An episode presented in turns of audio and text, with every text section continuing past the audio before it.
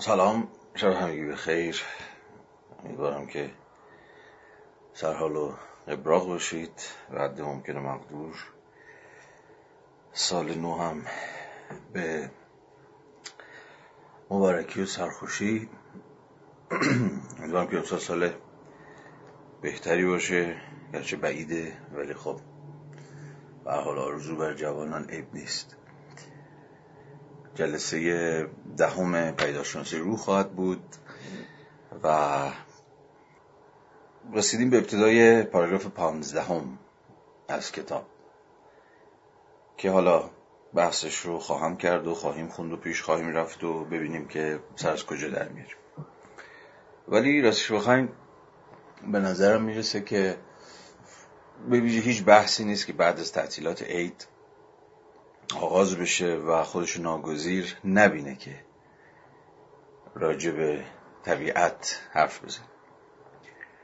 راجع به موضوعی که به نظرم میاد به طرز خیر کننده ای موضوع اول و آخر این روزهای ما باید باشه. احتمالا همتون رفتید این ور اون ور حالا یا خانه پدری یا سفر یا حالا هر کجا. در حال عید دیگه تعطیلات و از این قصه ها و بعید می‌دونم که هیچ کدوم از ما مواجه نشده باشیم. حالا خیلی بحث ابتداعا غیر نظری و خیلی شهودی و ملموس و روزمره. حالا تا بعد برسیم به هزار بحث های نظری کردن راجبش این بحث ها بحث های قبل از ورود ما به پیداشناسی دیگه. فعلا بند پانزده بماند. منتظر دیر نمیشه. و راجع به این موضوع یه ذره صحبت بکنم چون به نظرم به طرز خیره کننده ای مهمه و تعیین کننده است. یعنی موضوع طبیعت به مسابه شرط خود حیات. و اینکه تا چه پایه ما با ویرانی طبیعت سر کار داریم. این حرفا رو شنیدید؟ احتمالا ممکن خودتونم زده باشید. یا وقتی چشتون افتاده به این برانور به گلایه از این سخن گفته باشید که چه اتفاقی واقعا داره برای این کشور میفته برای طبیعتش برای زمین. اما بحث غیر نظریش بحث یه ذره شهودیش اینه که هممون با این قضیه طرز خیلی ملموسی مواجهیم. خب من از شمال میام و شمال همیشه مفهومی بوده که تو ایران با یه جور طبیعت یکی بوده دیگه. وقتی بریم بریم شمال یعنی بریم در دل طبیعت کو جنگل دریا هرچی. امسال داشتم فکر می‌کردم که کو طبیعت. یعنی یه چیز خیلی ساده یکی اصلا طبیعتی در کار نیست. خود طبیعت خودش امروز یک مفهومیه که از دست میگریزه. و نه فقط از دست میگریزه بلکه حالا با الهام گرفتن از تعبیری از هگل که فرازهای قبلی هم خوندیم ولی ربطی به این بحث نداره ولی تعبیری است که به نظرم اینجا جواب میده. میگه همه طبیعت صرفا سیبی است عین سیبیه که شهوت گاز زدن رو برمیانگیزه. طبیعت الان در چشم ما و به صورت مشخصتر در دل اقتصاد سیاسی که حاکمه بر کشور ما و نه فقط بر کشور ما بر کل جهان. چون طبیعت هم فقط که مسئله ایران که نیستش که یا فقط مسئله خاورمیانه که نیستش که مسئله جهانیه. حالا با مختصات متفاوتی در مناطق جغرافیایی متفاوت. ولی طبیعت همون سیب است همون سیب هگلیه که سریع این وسوسه این شهوت رو برمیانگیزه که بچینیم بچینیمش و گازش بزنیم. دقیقا قصه این شکلی الان. همین دیروز می‌دیدم که سازمان ملل آخرین گزارشی که منتشر کرده بود از وضعیت اقلیمی که خب خیلی هم سرش بحث و دعوا و اینها بود و می‌بینید که مختصات طبعا در چه پای جهانی است. به شراحت اعلام کرده بود که ما فقط سه سال برای نجات زمین فرصت داریم. نمی‌دونم. این فیلم های آخر زمانی هالیوودی که خب سال هاست دارن از این وضعیت وضعیت های آخر زمانی حرف می‌زنن. جایی که جهان به پایان می‌رسه طبیعت شورش می‌کنه و حالا هزار یک داستان دیگه. نمی‌دونم یه انگار که این سنسورهای ما رو خیلی خاموش کرده. انگار یه مسئله که چیزی بر نمیانگیزه حساسیتی انگار بر نمیانگیزه. ببین خیلی چیز ترسناکیه خیلی حرف ترسناکیه. که ما سه سال فقط برای نجات زمین فرصت داریم. در کلیتش. چون به حال زمین بهتر از من می‌دونید ما با یه اکوسیستم سرکار داریم که چیزی به مرزهای جغرافیایی رو دولت ملت و اینجور چیزها رو خیلی حالیش نیست. و حال یک کل یک پارچه است که اتفاق کوچیکی در اون سوی دنیا تاثیرش رو بر این برای جهان هم خواهد گذاشت. خب این خیلی تکان دهنده است. و نجات زمین نجاتی که سه سال بیشتر براش فرصت نداریم ممکن نیست مگر از مجرای نه یه جور تغییر و تحول در اخلاق یا مصرف فردی یا نمی‌دونم اینجور داستان ها بلکه در شیوه تولید یعنی در خود اقتصاد سیاسی تمام بحثایی که در سالهای گذشته به حول این موضوع در گرفت چه به سراحت چه به طور زمینی نمی‌تونست. اذعان نکنه که اگر قرار باشه زمین نجات پیدا بکنه یا ما یه ذره زمان بخریم. نجات پیدا کنه که بازم از اون حرفاست یه ذره زمان بخریم. یه زمان بیشتری در اختیار داشته باشه این مستلزم تغییرش به تولیدمون در همه حوزه ها در همه زمین ها یعنی که یه فکری بالا سرمایه داری باید بکنیم. طبیعت گرایی یا طبیعت دوستی یا نمی‌دونم عشق به طبیعت یا هر چیزی شبیه این خب حالا خیلی قشنگه خیلی خوبه خیلی اوکیه. من هیچ وقت مشکل بهش نداشتم ولی به حال آدم خودشو فریب که نمی‌تونه بده. اگر قرار چیزی رو نشات بدیم این مستلزم اینی که شیبه تولید تغییر بکنه و این چیزی که از یک انقلاب در ابزارهای و شیبه های تولید نداره. باز یه خبری دیگه رو چند وقت پیش می‌دیدم راجع به اصفهان و خب می‌دونید اصفهان بیشترین معادن ایران تو اصفهانه و بیشترین معادنی که سنگ های تزئینی در واقع تولید می‌کنن هم باز تو اصفهان. سنگ های منظور همین سنگ هایی که خونه هایی که این روزا داره ساخته میشه و چقدر خونه های زشتیه.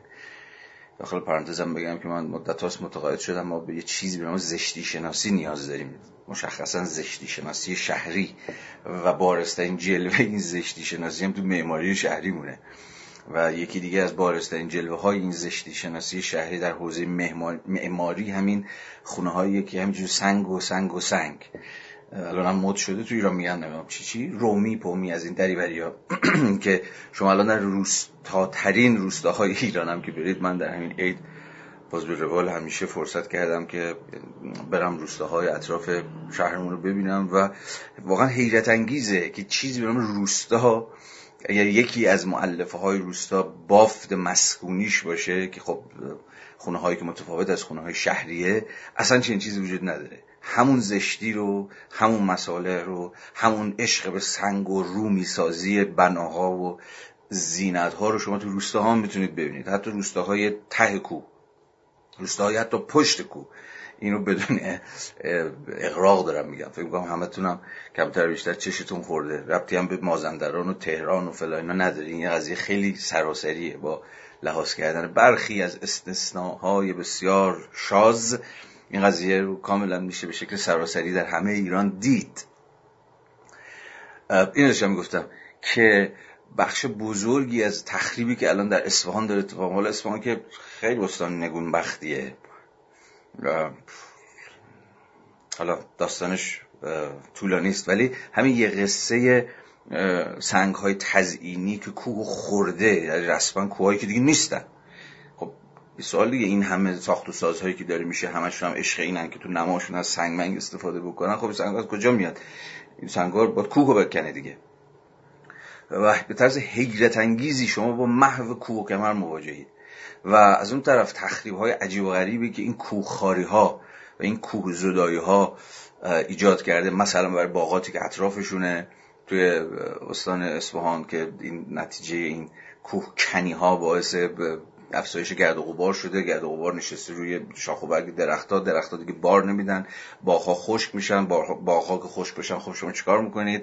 میفروشیدش به کی میفروشیدش؟ باز به همین شرکت هایی که دارن همینجوری هی پیشروی می‌کنن و زمین می‌خورن و کوه می‌خورن و غیره و غیره. ببینید تو همین یه حوزه کوچیک نگاه بکنید این شیوه تولیدی که توی زمینه ساخت و ساز در ایران اتفاق افتاد. همین بورژوازی مستقلات همین بساز بفروشا.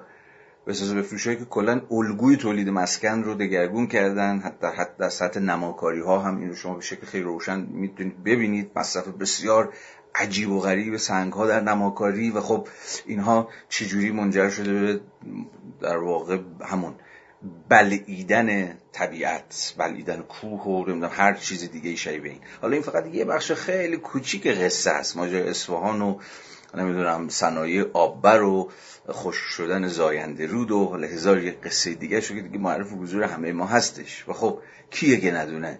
با وجود همه مخالفت ها و اعتراض های افراد بومی که از نتیجه این به اصطلاح طرحهای توسعه این یکی از پارادوکس های تکان دهنده است که همه این اتفاقات زیل عنوان طرح توسعه اتفاق میفته اصلا راه به جایی نبرده.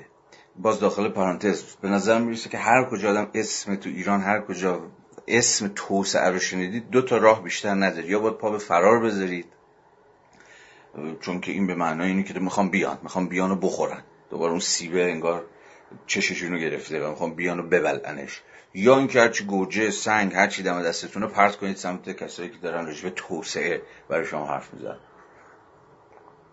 همین اتفاقی که این روزا در میانکاله داره میفته کسایی فاجعه بشری تامه. شنیدید دیگه.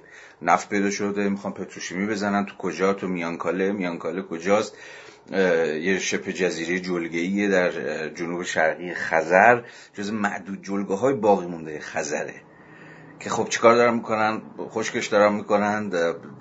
بافت گیاهیشو دارن تخریب می‌کنن تا شرایط برای برپایی پتروشیمی فراهم بشه. یه چیزی معادل همون فاجعه ای که تو جنوب تو هورالعظیم خوش کردن تالاب برای تأسیس تشکیلات نفتی اینها اتفاق افتاد و باز مخالف هایی که می‌دونید هست ولی دست سرمایه و دست دولت دست گروه های زینفوز خیلی بالاتر از این دست مخالفخانی ها به این معنی که حالا کاری نمیشه کرد یا ناامیدی از این اینا رو ول کنه. هر کاری بتونه دستش بر بیاد خب می‌کنه. ولی حالا کمپینی رو افتاده امضایی جمع می‌کنن چهار نفر وایسادن دارن اعتراض می‌کنن. من اگه می‌تونستم می‌رفتم شما اگه بتونستید برید. ولی ماجرا سر اینه که خیلی حیرت انگیزه این دامنه طبیعت زدایی. من دارم متقاعد میشم که واقعا طبیعت و شیوه تولید باید به موضوع اول آخر فلسفه جامعه شناسی هر کوفت دیگه که هست تبدیل بشه. چون که میگم شرط حیاته اصلا شرط زندگی واقعا ایران داره خشک میشه ایران داره تموم میشه به معنای خیلی دو تا چهار تا کلمه. شما این تموم شدن رو دارید می‌بینید. این مصرف رو دارید می‌بینید چجوری طبیعت اون داره مصرف میشه. اون سیبه همینجوری هر کی می‌رسه یه گاز داره می‌زنه. هر کسی هم زورش برسه سیب دست اون یکی میدوزه تا گاز گنده تری بزنه.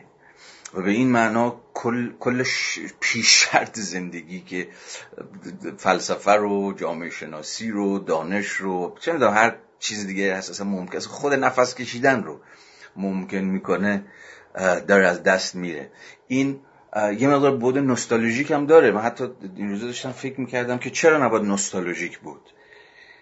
نوستالژی یه جاهای اتفاقا می‌تونه خیلی کریتیکال باشه. با بنیاد نوستالژی که نقده. نقد وضعیت حاله.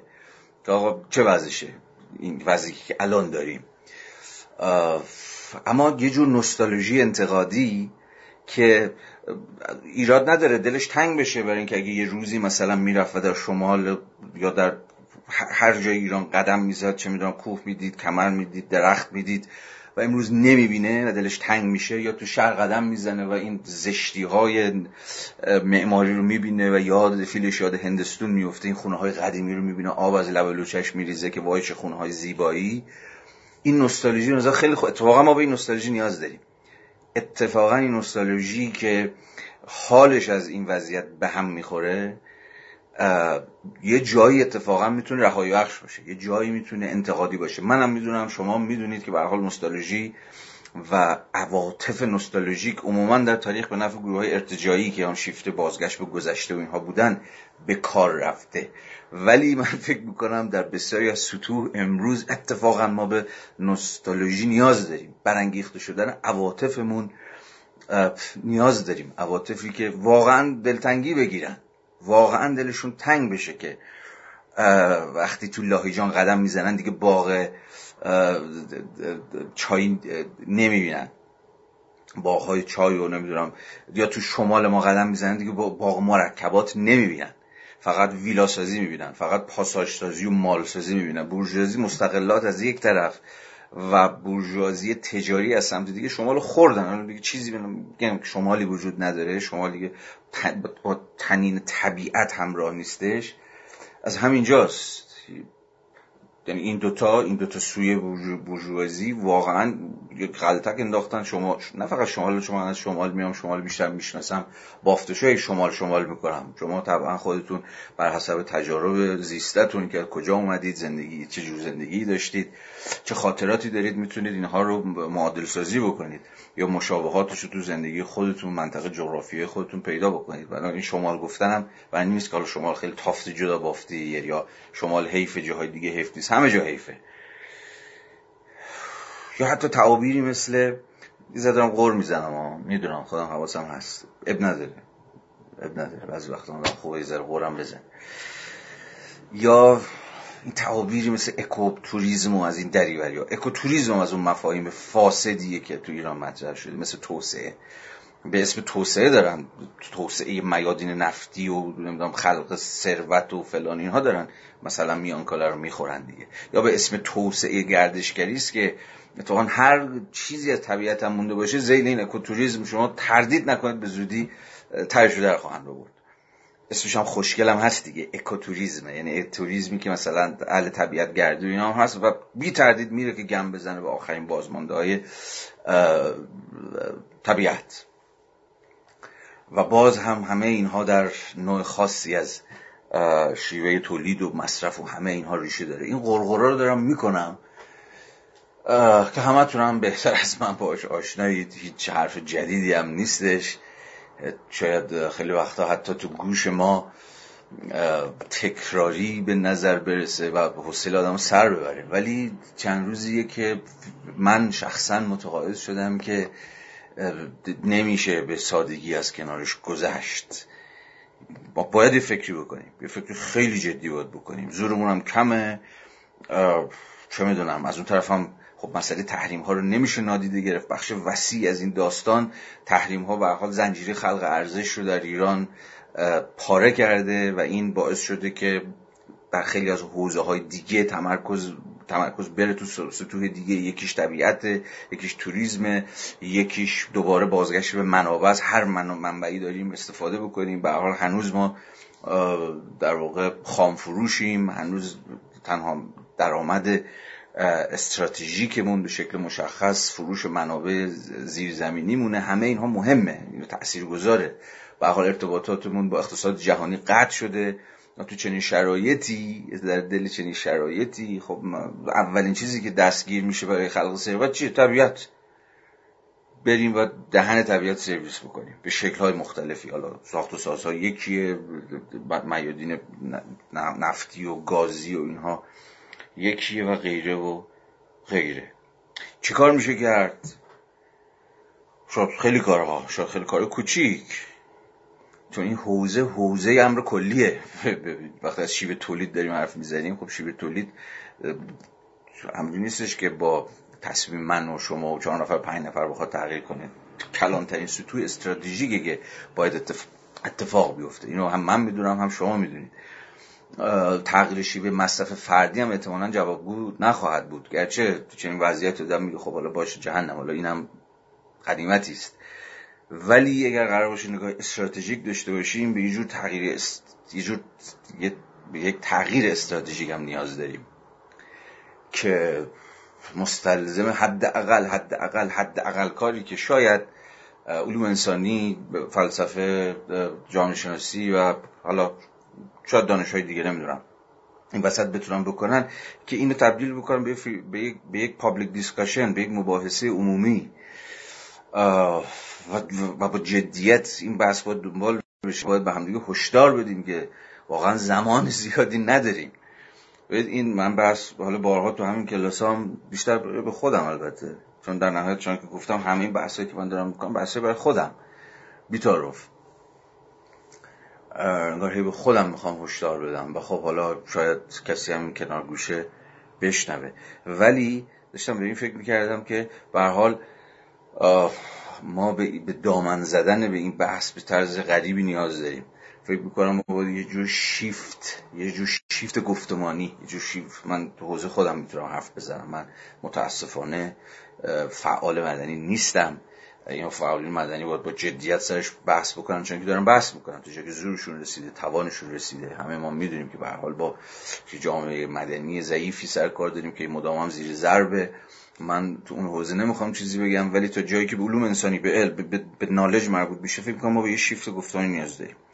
ما در حوزه سیاسی به یه جور ecopolitics نیاز داریم. اصلا نمی‌تونه سیاست ما اکو, اکو سیاست یا زمین سیاست یا طبیعت سیاست نباشه. و این اصلا کلا مستلزمه که خیلی از مفاهیم بریزیم دور.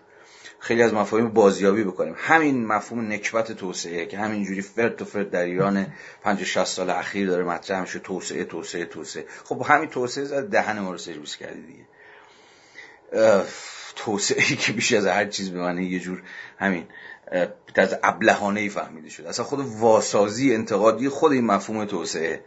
شاید یه کاری باشه که شاید یه سهمی باشه که جامعه شناسی بتونه انجام بده و انجام نداده یا در سطوح خیلی خرد و جست گریخته ای انجام شده این شیفتگی و اینکه ما توسعه پیدا بکنیم نمودهاش و تجلیاش چه شکلی بوده؟ هم یه تبارشناسی می‌خواد هم یه نقد در واقع جور عقل ابزاری می‌خواد که تا بن دندان در وجود تا بن دندان تا مغز استخوان. بن دندان نمی‌دونم از کجا تا مغز استخوان تو وجود ما فرو رفته.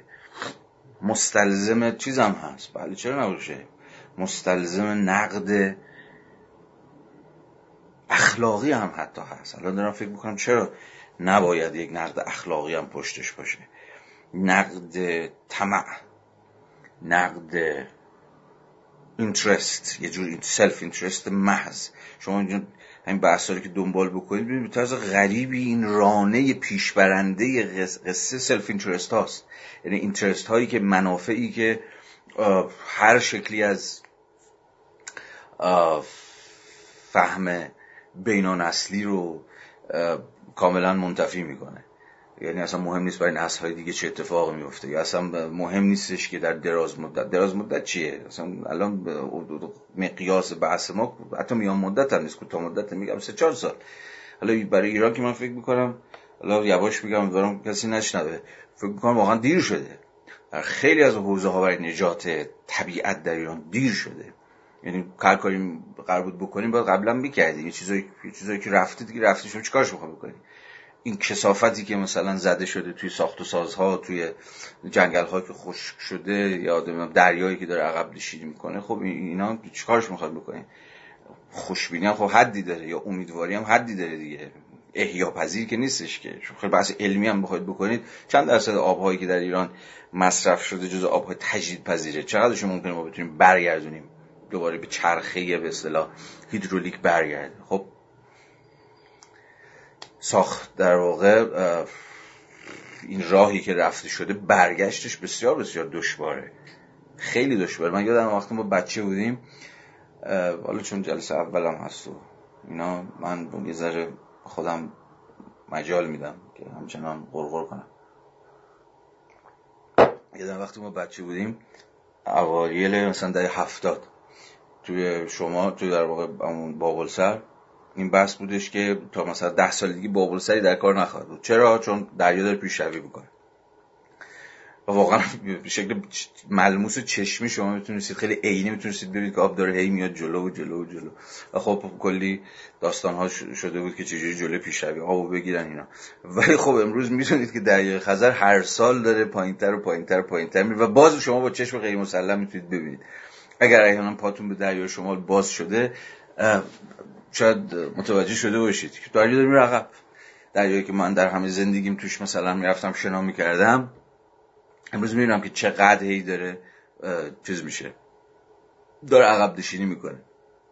یا جنگل های میلیون ساله هیرکانی اینم شنیدید دیگه. جنگل های میلیون ساله خیلی حرفا. مثلا در از این چل سال نصف شده از هلوهوش چلو یکی دو میلیون متر چلو دو میلیون هکتار امروز به بیسو یکی دو میلیون هکتار رسیده. ببین عددا خب فقط عدد عدد که نیستش که پشتش کلی حرف و حدیث هست. پشتش کلی سوال هست. خب چی شده؟ چرا چنین اتفاق افتاده؟ چطور اصلا چنین چیزی ممکنه؟ چون از وقتا حجم فاجعه انقدر گنده است که آدم نمی‌تونه باش کنار بیاد. نمی‌تونه باور کنه چنین اتفاقهایی داره میفته برحال برحال من فکر می‌کنم که ما چنان که داشتم اون بحث دنبال می‌کردم تا جایی که به سهم سوشال ساینس مربوط میشه. علوم اجتماعی که به حال قراره که رجبه اون بیرون حرف بزنه رجبه وضعیت انزمامی و ملموس حرف بزنه رجبه جامعه حرف بزنه. تا جایی که به این دانش ها مربوط میشه به نظر این دانش ها سهم خودشون رو حالا تو چی سهمشون رو ادا کردن که این دومیش باشه دست کم در ایران. ولی تا جایی که به موضوع طبیعت مربوط میشه فکر می‌کنم ما نسبت بهش بسیار ساکت بودیم. بسیار بسیار ساکت بودیم.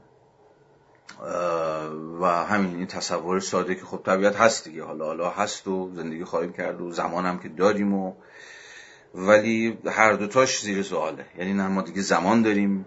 یعنی هر به نظر من تفکری امروز باید با این واقعیت کنار بیاد که وقت تنگ.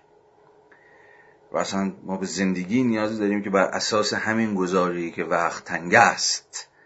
سامان گرفته باشه. نمی‌دونم اقتضایش چیه. ها بیشفعالی انصراف از خیلی از کارهایی که تا الان شما داشتید می‌کردی و متمرکز شدن یه سری از حوزه های حیاتی حوزه های استراتژیک بیشتر کار کردن کمتر تنبلی کردن بیشتر خفه شدن و بیشتر فعالیت کردن. نمی‌دونم. ولی به هر صورت به هر صورت این گزاره به نظرم به طرز غریبی درسته. و باید بتونه هستی ما رو دگرگون کنه. وقتمون کمه. حالا من از خودم می‌پرسم که اگه من جدی گرفته باشم این رو چجوری باید زندگی کنم؟ واقعا وقتمون ناچیز باشه. و از اون طرف طبیعتم باز برخلاف تصورمون نه نامتناهیه نه جز منابع تجدید پذیره نه برای همیشه وجود داره. باز روز می‌دیدم که یکی از این مسئولین وزارت نفت گفته بود که ما تا صد سال دیگه می‌تونیم نفت و گاز استخراج کنیم و صادر کنیم. خب خوشا به سعادتت. خب اصلا شما این تصور رو نگاه بکن. یارو مثلا با خیال راحت نشست میگه 100 سال دیگه هم داریم خیالمون راحته. این یعنی یارو هیچ نفهمیده. حالا کلی می‌دونید بحث هست دیگه. نمی‌دونم بحث نفرین منابع که کشورهایی که منابع دارن چجوری منابع دهنشون رو سرویس می‌کنه اقتصاد داخلیشون رو نمی‌دونم همون خود طبیعتشون و فلان و فلان. ولی ببین اصلا نگاه مصرفگرا رو شما ببین همون سیبه. که تا صد سال دیگه می‌تونیم شیره این زمین رو بکشیم. در کنار بحث دیگه که گفتم. و این ما رو مجاب می‌کنه که احتمالا یعنی باید ما رو مجاب بکنه که دست بجنبونیم و این دست جنبوندن باید خودش رو در یک جور بهترین اسمی که من براش دارم همون پارادایم شیفته یک تغییر گفتمانی رادیکال در حوزه خود تفکر در حوزه خود موضوعات موضوعاتی که باید دوش کار کنیم.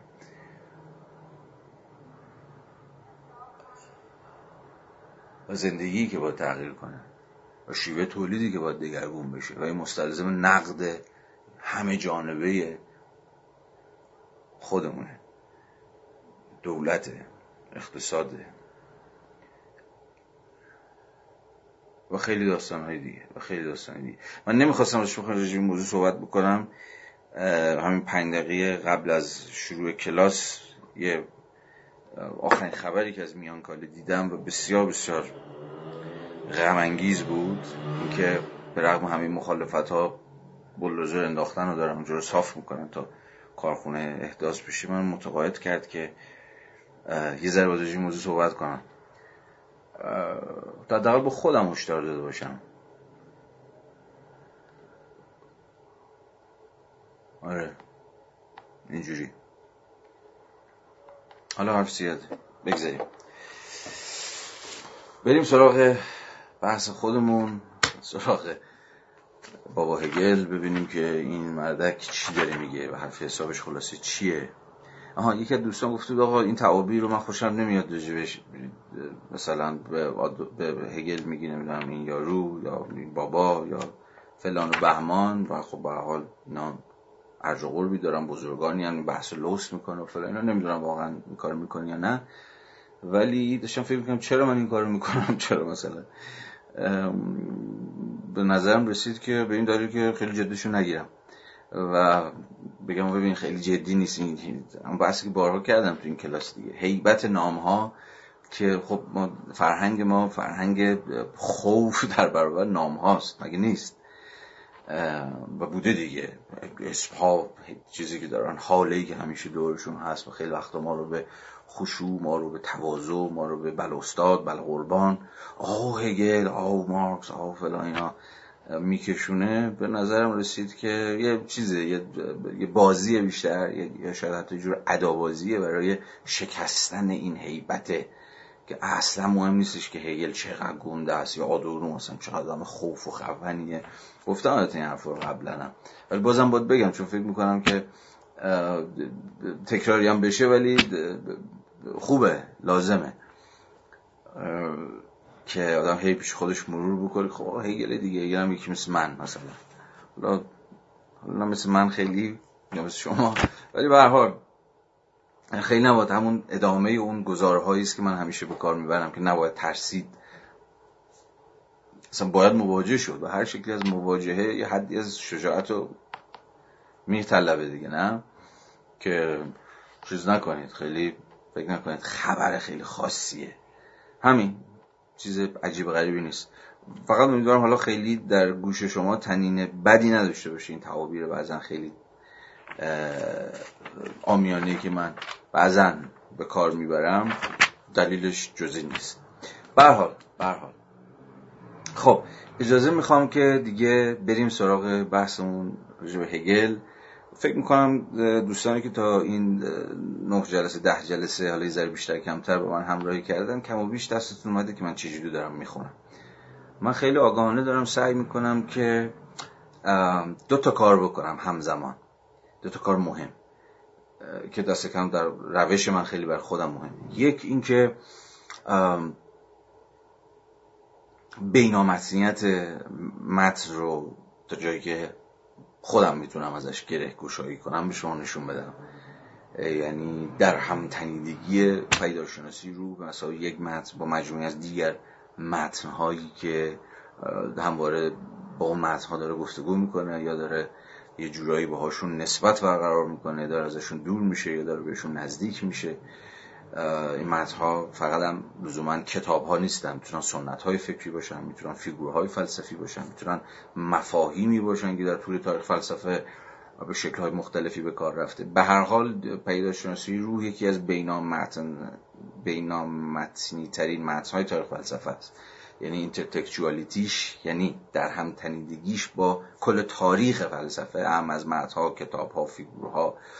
و مفهوم ها و غیره و غیره بسیار بسیار تعیین کننده است. تا که من می‌تونم دارم سعی می‌کنم که از منظر یک جور واگشای متن اینها رو نشون بدم. نمی‌دونم چقدر تا اینجا احیانا موفق شدم یا نشدم. این خیلی برام روشن نیست. ولی به حال یه تلاشه. اما یه تلاش دیگه که همزمان می‌خوام که به خرج بدم و فکر می‌کنم دارم به خرجش میدم اینه که متن هی مدام بیارم بیرون. از اتفاقا از یعنی متن از خودش بیرون بکشم به هی وصلش کنم. وصلش کنم به مسائل و موضوعاتی که شاید همین الان و همینجا ما داریم بهشون فکر می‌کنیم داریم باهاشون سرکله می‌زنیم. یعنی یه جورایی دیکانتکچوالایزش بکنم زمین زداییش بکنم. یعنی هر دو تا کار رو باید آدم انجام بده این خواندن. و این خواندن یه ذره پرپیچ و تاب می‌کنه دیگه. هم باید contextualize ش کرد. متن رو اگه بفهمید ببرید تو context ش ببرید تو زمینه زمینه‌ش تا بفهمید که قصه چیه. یکی از شروط زمینه مند کردن اشراف به بینامتنیت متنه. و در عین حال و در عین حال همزمان با این کار متن رو بتونید بیرون هم بکشید از context خودش. چون در غیر این صورت ما محبوس میشیم تو تاریخ متن. مثلا محبوس میشیم در سال 1807 و بحثایی که هگل داره می‌کنه و انگار این متن نمی‌تونه از خودش فراتر بره. انگار توی همون زمینهش تو بسترش انگار گیر می‌کنه و خفه میشه و نفسش بند میاد. پس هر دو کار رو باید همزمان کرد. هم ببرید تو کانتکستش تا معنادار بشه که بفهمید بابا چی داره میگه. در این حرفش از کجا میاد خطاب به کیه در گفتگو با کیه در نسبت با چیه و هم بتونید بکشیدش بیرون و مدعی از مجرای یه جور همین اتصالات کوتاهی که برقرار می‌کنید بین متن و وضعیت. خب وضعیت هم بسیار مفهوم سیال یه بسیار مفهوم چندگانه از مجرای این اتصال ها بتونید متن زنده کنید. متن هی زنده بشه هی نفس بکشه انگار همین الان نوشته شده. یا انگار که حرفایی برای همین لحظه و همینجا داره. و این البته که مستلزم حدی از خیانته خیانت متن خیانت به متن و فکر می‌کنم فهمیدن همواره حدی از خیانت کردن رو اختضا می‌کنه. یعنی شما در عین حال که باید به متن وفادار باشید بیش از یه حدی هم نباید به متن وفادار باشید. پیدا کردن این وسط وسط کلمه غلط شما وسط که نیستش که. یعنی وفاداری و بیوفایی نقطه وسطی نداره. یه جور امین بخوام به زبان باز هگلی آدم بگه یه دو قطب دو قطبی دیالکتیکیه که سنتزشون که هم توش وفاداری هست و هم توش بیوفایی هست هیچ دستورالعملی نداره من دستورالعملی ندارم. من دست کم ندارم فکرم نمی‌کنم هیچ بشری داشته باشه که از این قواعد شما پیروی بکنید مثلا می‌تونید من حد وسطه رو پیدا بکنید چون حد وسطی نیست. صرفا یه جور رفت و آمد انگار بی پایان بین این دوتا قطب. هم باید به متن وفادار باشم. تا دریوری نگم تا چرت تحویل شما ندم گرچه همیشه باید این احتمال رو لحاظ بکنید که هر کسی. حالا من که یک مفسر دونپایه خواننده معمولی اگل بیشتر نیستم چه حالا اونایی که اسمی و رسمی و فلانی هم در کردن ظاهرا جز گردن کلفتام حساب میشن می‌تونن دریوری بگن. حالا من که به جای خود. ولی با وجود این با وجود احتمال اینکه ممکن منم چرت گفته باشم خیلی جاها و همچنان هم به چرت گفتنم ادامه بدم اما حداقل تلاشم باید این باشه که تا جایی که می‌تونم افق معنایی متن رو برای خودم و طبعا برای شما باز بکنم. و این حدی از وفاداری رو اختضا می‌کنه. اما در این هم وفاداری بیش از حدم مثل هر شکل دیگری از وفاداری به حال شما رو به روی بیرون به روی دیگری به روی تفاوت خواهد بحث یعنی شما چشت رو ببندی بگی آقا من فقط می‌خوام همین همین همین چیزی که مرد داره میگه و نه چیزی دیگه. خب نه تو شما سرتو بالا هم بگیری ببینی آقا متن چه چیزای دیگه هم ممکنه گفته باشه. یا چقدر می‌تونه که اتفاقا از کانتکست خودش دور بشه و موضوعات دیگری رو هم صورت بندی بکنه. به حال این من, من فکر کردم یه بار دیگه باز به شکل های دیگری من جلسات قبل هم بهش اشاره کرده بودم اما به شکل شاید سریحتری الان وقتش بود که دوباره بگم. بنابراین در عین حال من در عین اینکه من خودم آدم وفاداری می‌دونم به هگل در عین حالم می‌دونم که بسیار جاها خیلی با چشمان باز دارم به هگل خیانت می‌کنم. و میگم ببین اصلا اینو ولش کن. لازم منظورش رو نمی‌دونم فلان اینا ول کن بیا ببینیم که احیانا این حرف هگلی رو کجا میشه articulate کرد یا با چه موضوعی می‌شود articulate کرد. articulate کرد یعنی مفصل بندی کردن چفت و بس کردن و اینجور داستان. برحال این هم از یه توضیح روش شناختی که ضروری بود یه بار دیگه بهش اشاره کنم. خب بیایم سراغ پاراگراف 15 هم و 20 دقیقه تا پایان پارت اول فرصت داریم. امیدوارم که در این 20 دقیقه بتونیم که خدمت پاراگراف 15 برسیم. یا دسته که بخش اعظمش رو راجبش بحث بکنیم. ببینید پاراگراف 15 و 16 یک جورای تمهیداتی است برای ورود به اصلی ترین بحث هگل در پیشگفتار حالا اگر اصلی ترین نه دست کم استراتژیک ترین بحثی که هگل مطرح می‌کنه که خب از پاراگراف 17 و 18 و تا حدی 19 نمی‌دونم چقدر امروز بهشون برسیم. البته امیدوارم که به 17 برسیم. قراره که تمهیداتی باشن مقدم چینی باشن مهیاسازی باشن برای ورود به پاراگراف 17 به بعد که هگل اونجا ادعای تعیین کنندش رو مطرح می‌کنه که امر حقیقی نه فقط به مسابقه جوهر بلکه مسابقه سوژه. برای اینکه تمهید بحثش رو بچینه تمهید این بحث رو در پاراگراف 15 و 16 که امروز خواهیم خوند در واقع باری دیگر و به زبان دیگر باید تکلیف خودش رو اینجا با امر کلی با مفهوم سوژه با مفهوم تفاوت با مفهوم وحدت با مفهوم یک دستی با مفهوم این همانی و اینجور چیزها روشن بکنه. و این کارها رو می‌کنه از مجرای نقد فلسفه زمان خودش. پاراگراف 15 و 16 خب خیلی در تاریخ پسا هگلی سرش بحث شده که خب منظور هگل دقیقا چیه؟ کیا رو داره می‌زنه؟ با خطابش اینجا کیا هستن کیا نیستن؟ خب بحث زیاد شده. بعضی میگن که مثلا با 15 و 16 خطاب اصلیش شلینگ و فلسفه شلینگی بعضی میگن با فیشته اینجا سر کار داره. بعضی به اسمهای کمتر شناخته شده که من شما تو اسمشون هم نشیدیم ولی خب ظاهرا فلاسفه شناخته شده زمان خود هگل بودن در سنت به ویژه در سنت فلسفه رومانتیک مد نظرشه و غیره و غیره. من کاری که می‌تونم الان بکنم اینه که خیلی با این کار نداشته باشم که و وقت خودم و وقت شما رو خیلی نگیرم با این پرسش که اینجا دقیقا هگل جواب کیو داره میده. یا مثلا تو دهن شلینگ داره می‌زنه یا تو دهن فیشته می‌خواد بزنه یا تو دهن مثلا فلان کسک یا بهمان کسک می‌خواد بزنه. اینا رو بذاریم کنار. اینا بحث که می‌تونه مهم باشه برای کسی که حالا خیلی هگل پژوهه هگل به ماهو هگل براش اهمیت داره ممکنه بره و بخواد توشو در بیاره که مثلا اینجا ممکنه که منظور هگل این ایکس بوده باشه ایگرگ بوده باشه. من به این بحث الان علاقه ای ندارم. فکر کنم بحث تاریخ فلسفی خیلی جزئی‌نگارانه است. خب اصلا مستلزم اشراف به فلسفه زمان هگل که نمی‌دونم چند نفر از ما ممکنه چنین اشرافی رو داشته باشیم. همچنان می‌خوام در بند 15 و 16 روی محوری ترین پرابلماتیک هگل دست بذارم. برای همین یه ذره روش خوندن پا این دوتا پاراگراف با خوندن پاراگراف های قبلی که تقریبا سطر به سطر رو حتی خیلی وقتا واژه واژه بود فرق می‌کنه. می‌خوام بعد از اینکه هر پاراگراف خوندم بگم که به نظرم می‌رسه اینجا اصل حرف هگل چیه و پرابلماتیکش چیه و چجوری اینها مقدماتی است یا همون تمهیداتی است برای اینکه از پاراگراف 17 به بعد اصل حرفش رو بزنه که حالا تکلیف این قصه در ادامه روشن خواهد شد. خب بیاید پاراگراف 15 رو بخونیم. ببینیم که چی ازش می‌فهمیم. صفحه. صفحه 47 با نظر به محتوا. گاهی دیگران قطعا داشتن پهنی وسیع را برای خود به قدر کافی آسان می‌سازند. آنها مقداری ماده را همینجا یه پاراگراف آنها. خب پس در از یه داره از یه کسایی حرف می‌زنه دیگه نه؟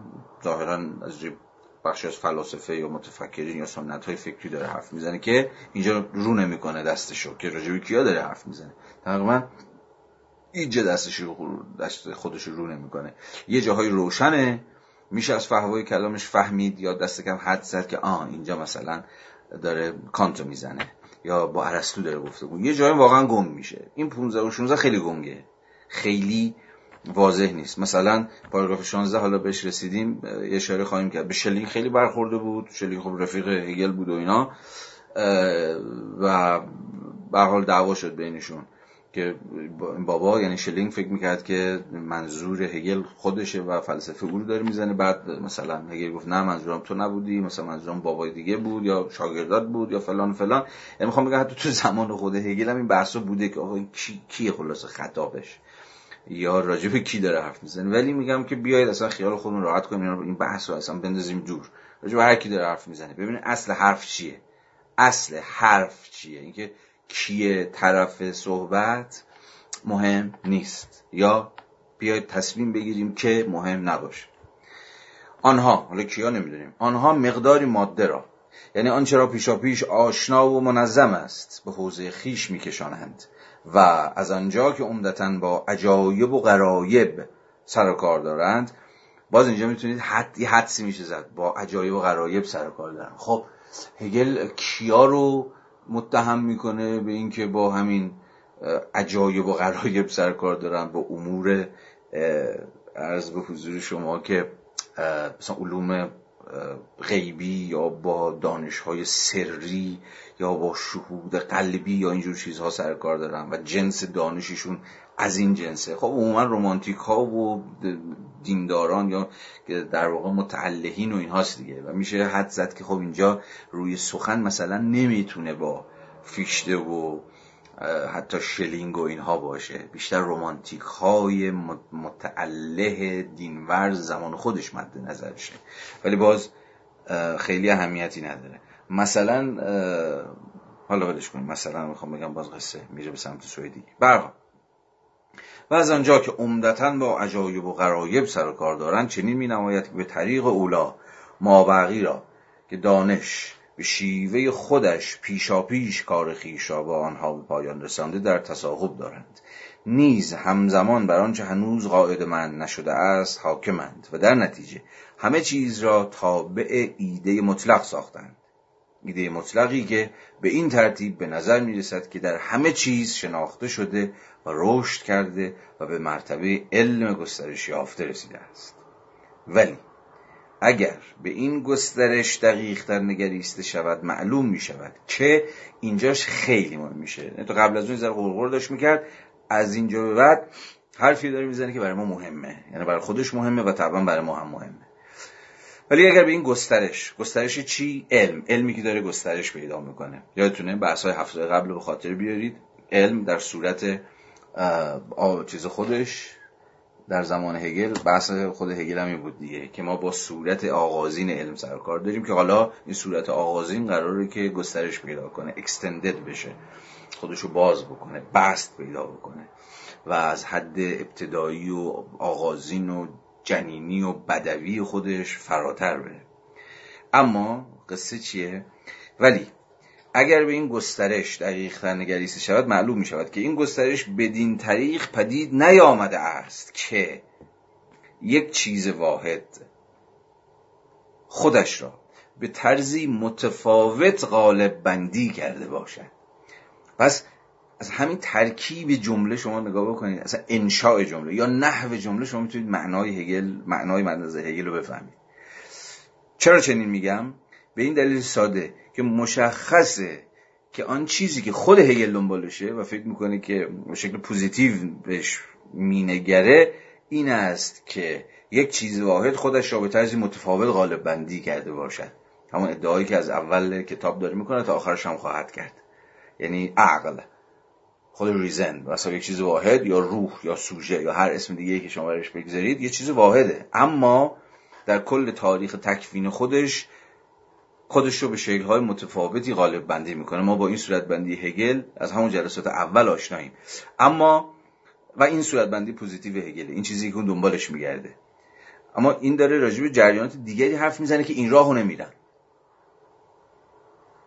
در, ساختار نحوی جملهش هم پیداست که به شکلی گلایه‌وار یا کنایی داره از این رویه حرف می‌زنه.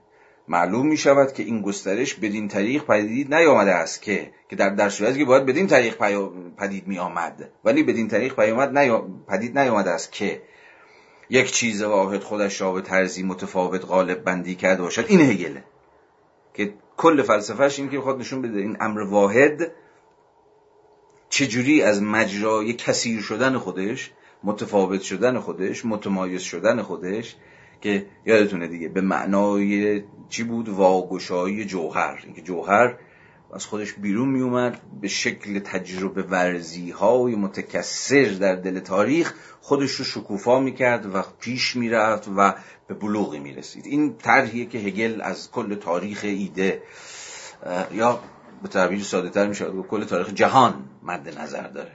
اما داره از جریاناتی حرف می‌زنه که این راه رو نمیرن.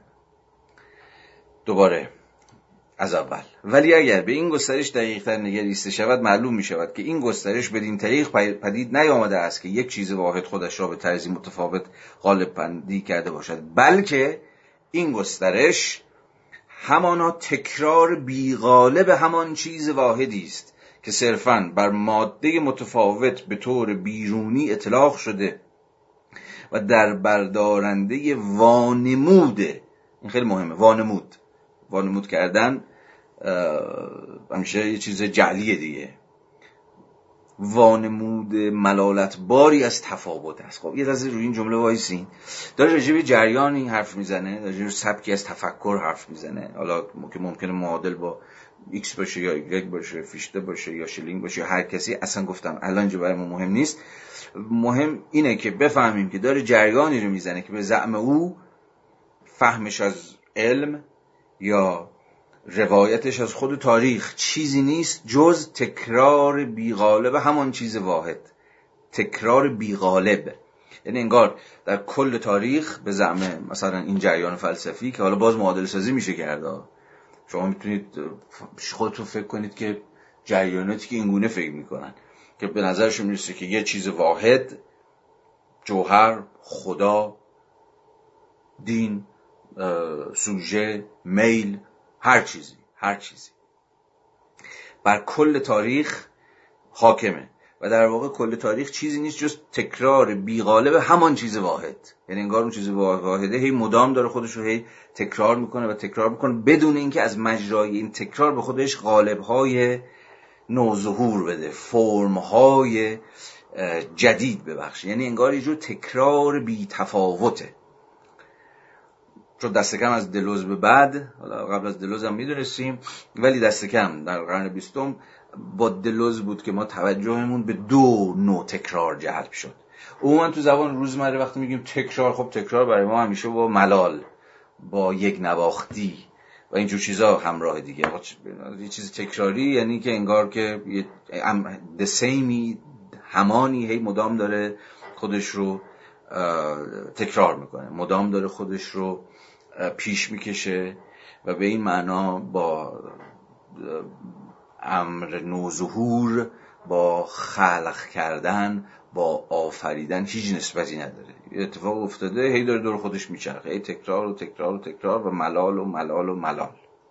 اما ما با مشخصا با از دلوز بعد و من فکر می‌کنم اینجا اتفاقا به نوعی می‌شود هگل رو دلوزی خوند با تکرار تفاوت زا مواجهیم. یعنی این گونه نیست که تکرار فقط تکرار همان باشه یا باز تولید همان باشه. The same. Reproduction of the same. باز تولید همان باشه. اتفاقا تکرار می‌توان کریتیو باشه می‌تونه خلاقانه باشه.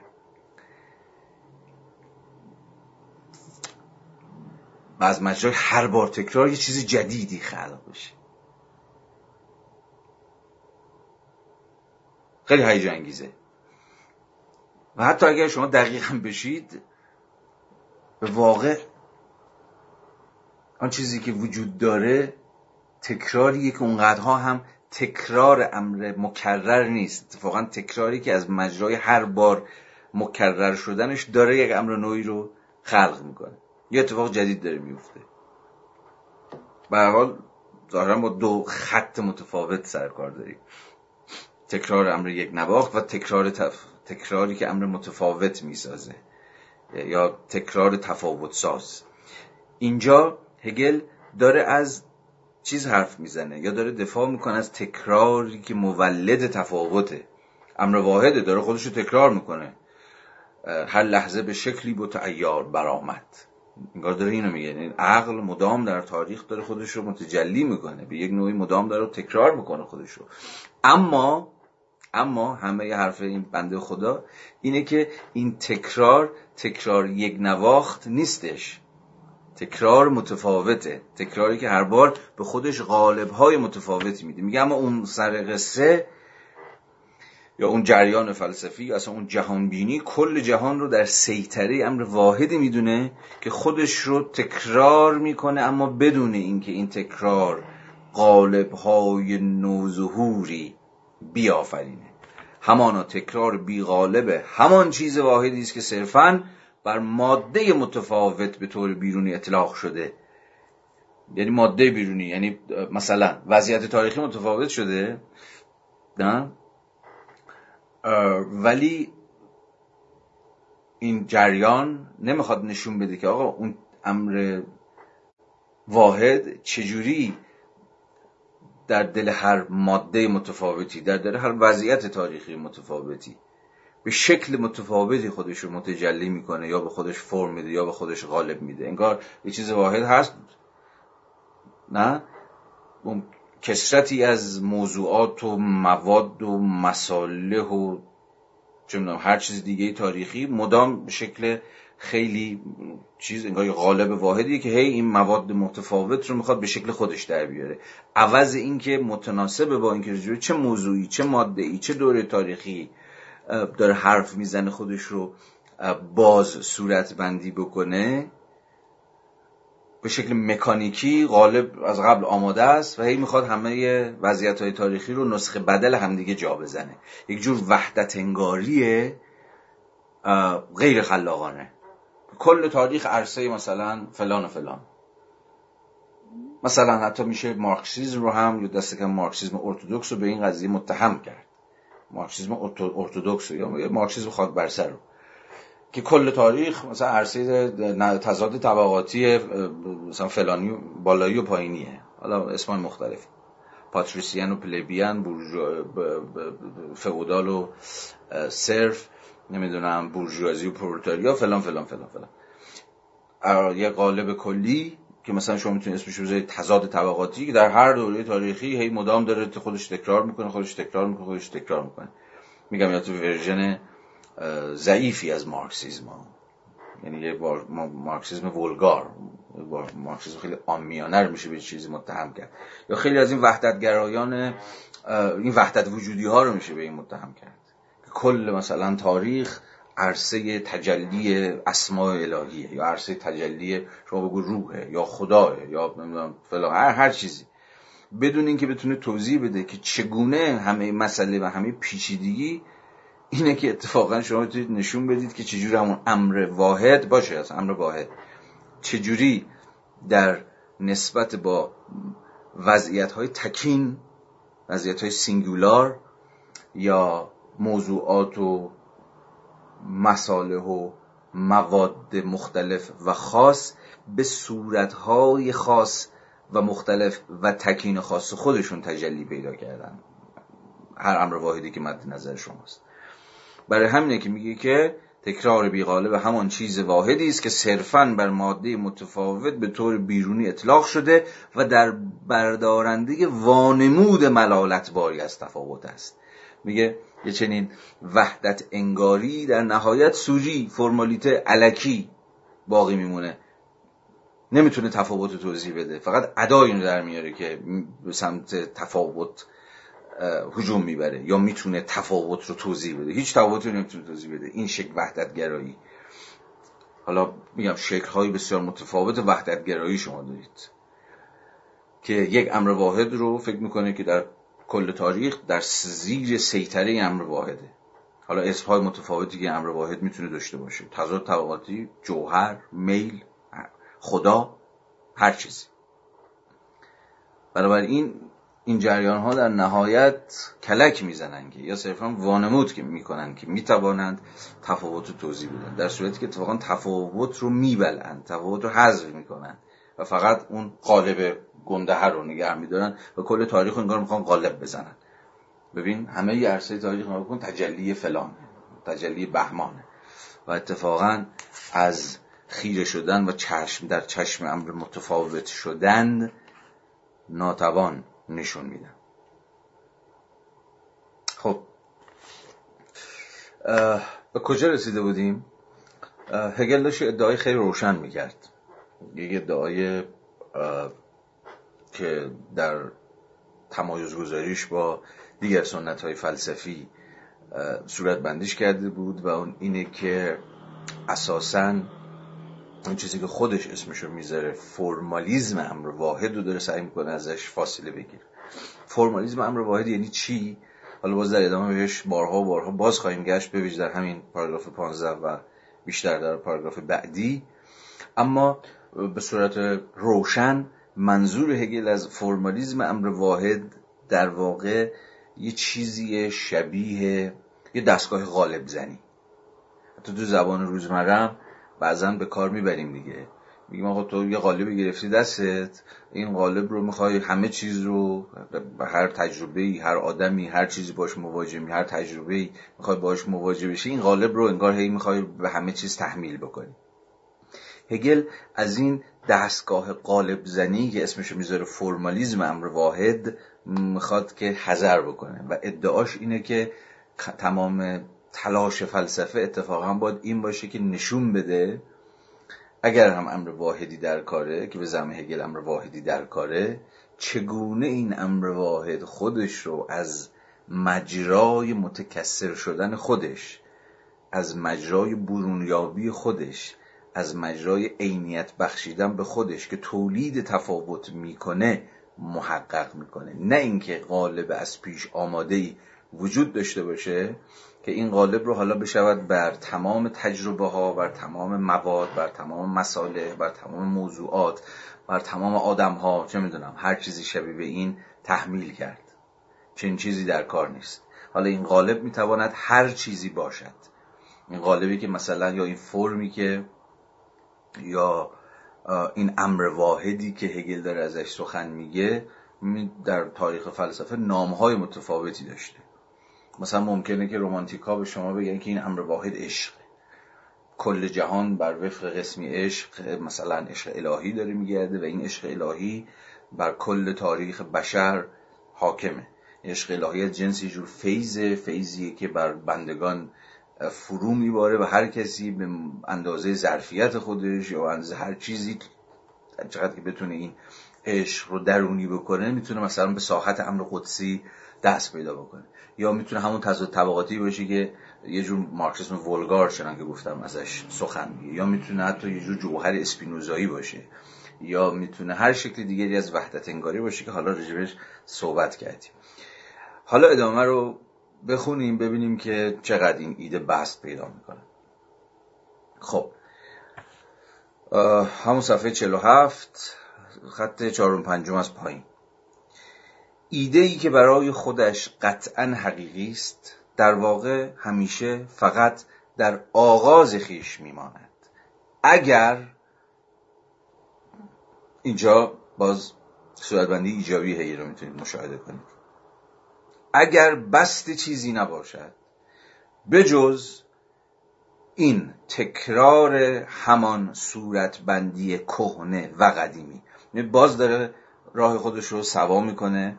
از اون فرمالیزمی که ازش سخن گفتیم از اون دستگاه غالب زنیه. میگه حتی حقیقی ترین چیز. صرفا در آغاز خودش باقی میمونه بست پیدا نمی‌کنه شکوفا نمیشه بالغ نمیشه. اگر که صرفا تو همون تکرار تکرار بی تفاوت تکرار فاقد قوه تمایزیابی خودش در جا بزنه. اگر بست چیزی نباشد بجز تکرار همان صورتبندی کهنه و قدیمی. انگار که شما مثلا یه مفهومی در اختیار دارید باش همه چیز می‌تونید توضیح بدید. مثلا بیاد اینجوری بفهمیمش. یه مفهومی در اختیار دارین؟ یه نظریه نظریه ای که یه صورتبندی مفهومی داره و داشتین که با این صورتبندی مفهومی با این فرم با این قالب با این صورتبندی هر چیزی که هست شما کل تاریخ می‌تونید باش توضیح بدید اگر هگل بود می‌گفت که آقا این این این این غلطه. باید از این فاصله گرفت. این ادوازیه. این انگار که شما می‌تونید کل جهان رو که عرصه کسرت و تفاوت و تمایزه رو با یک امر واحد کلش رو توضیح بدید. این بازی ها نمیشه در آورد. این هیچ بهره ای از علم از ساینس نبرده یا به تعبیر هیچ شناختی به شما نخواهد داد. حالا هر چیزی می‌خواد باشه ها بازم میگم بازم میگم. هر مفهومی که می‌خواد باش صورت به حرکت در نیامده واحدی که آها این خیلی مهمه. صورت به حرکت در نیامده واحد. همه بحث هگل حالا در پاراگراف 17 دیگه اوج این قضیه خواهد بود که می‌بینیم چجوری از سوژه به مسابه یه حرکت حرف می‌زنه که میگه جوهر به مسابه سوژه که خود جوهر قرار حرکت بکنه.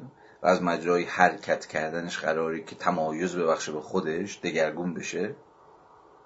همه سخنش اینه که ببین ما با یه جور صورت به حرکت در نیامده واحد سرکار داریم که این که به دست سوژه داننده knowing subject سوژه که می‌داند یا سوژه که قرار رو بشناسه انگار یک فرم یک مفهوم واحدی در اختیار داره که صلبه که ثابته یا به قول هگل در اینجا به حرکت در نیومده و این به مثابه همون قالبه که گفتم قرار که کل واقعیت رو کل جهان تجربی رو کل مواد و موضوعات و مسائل رو تپ تپ تپ copy paste بکنه.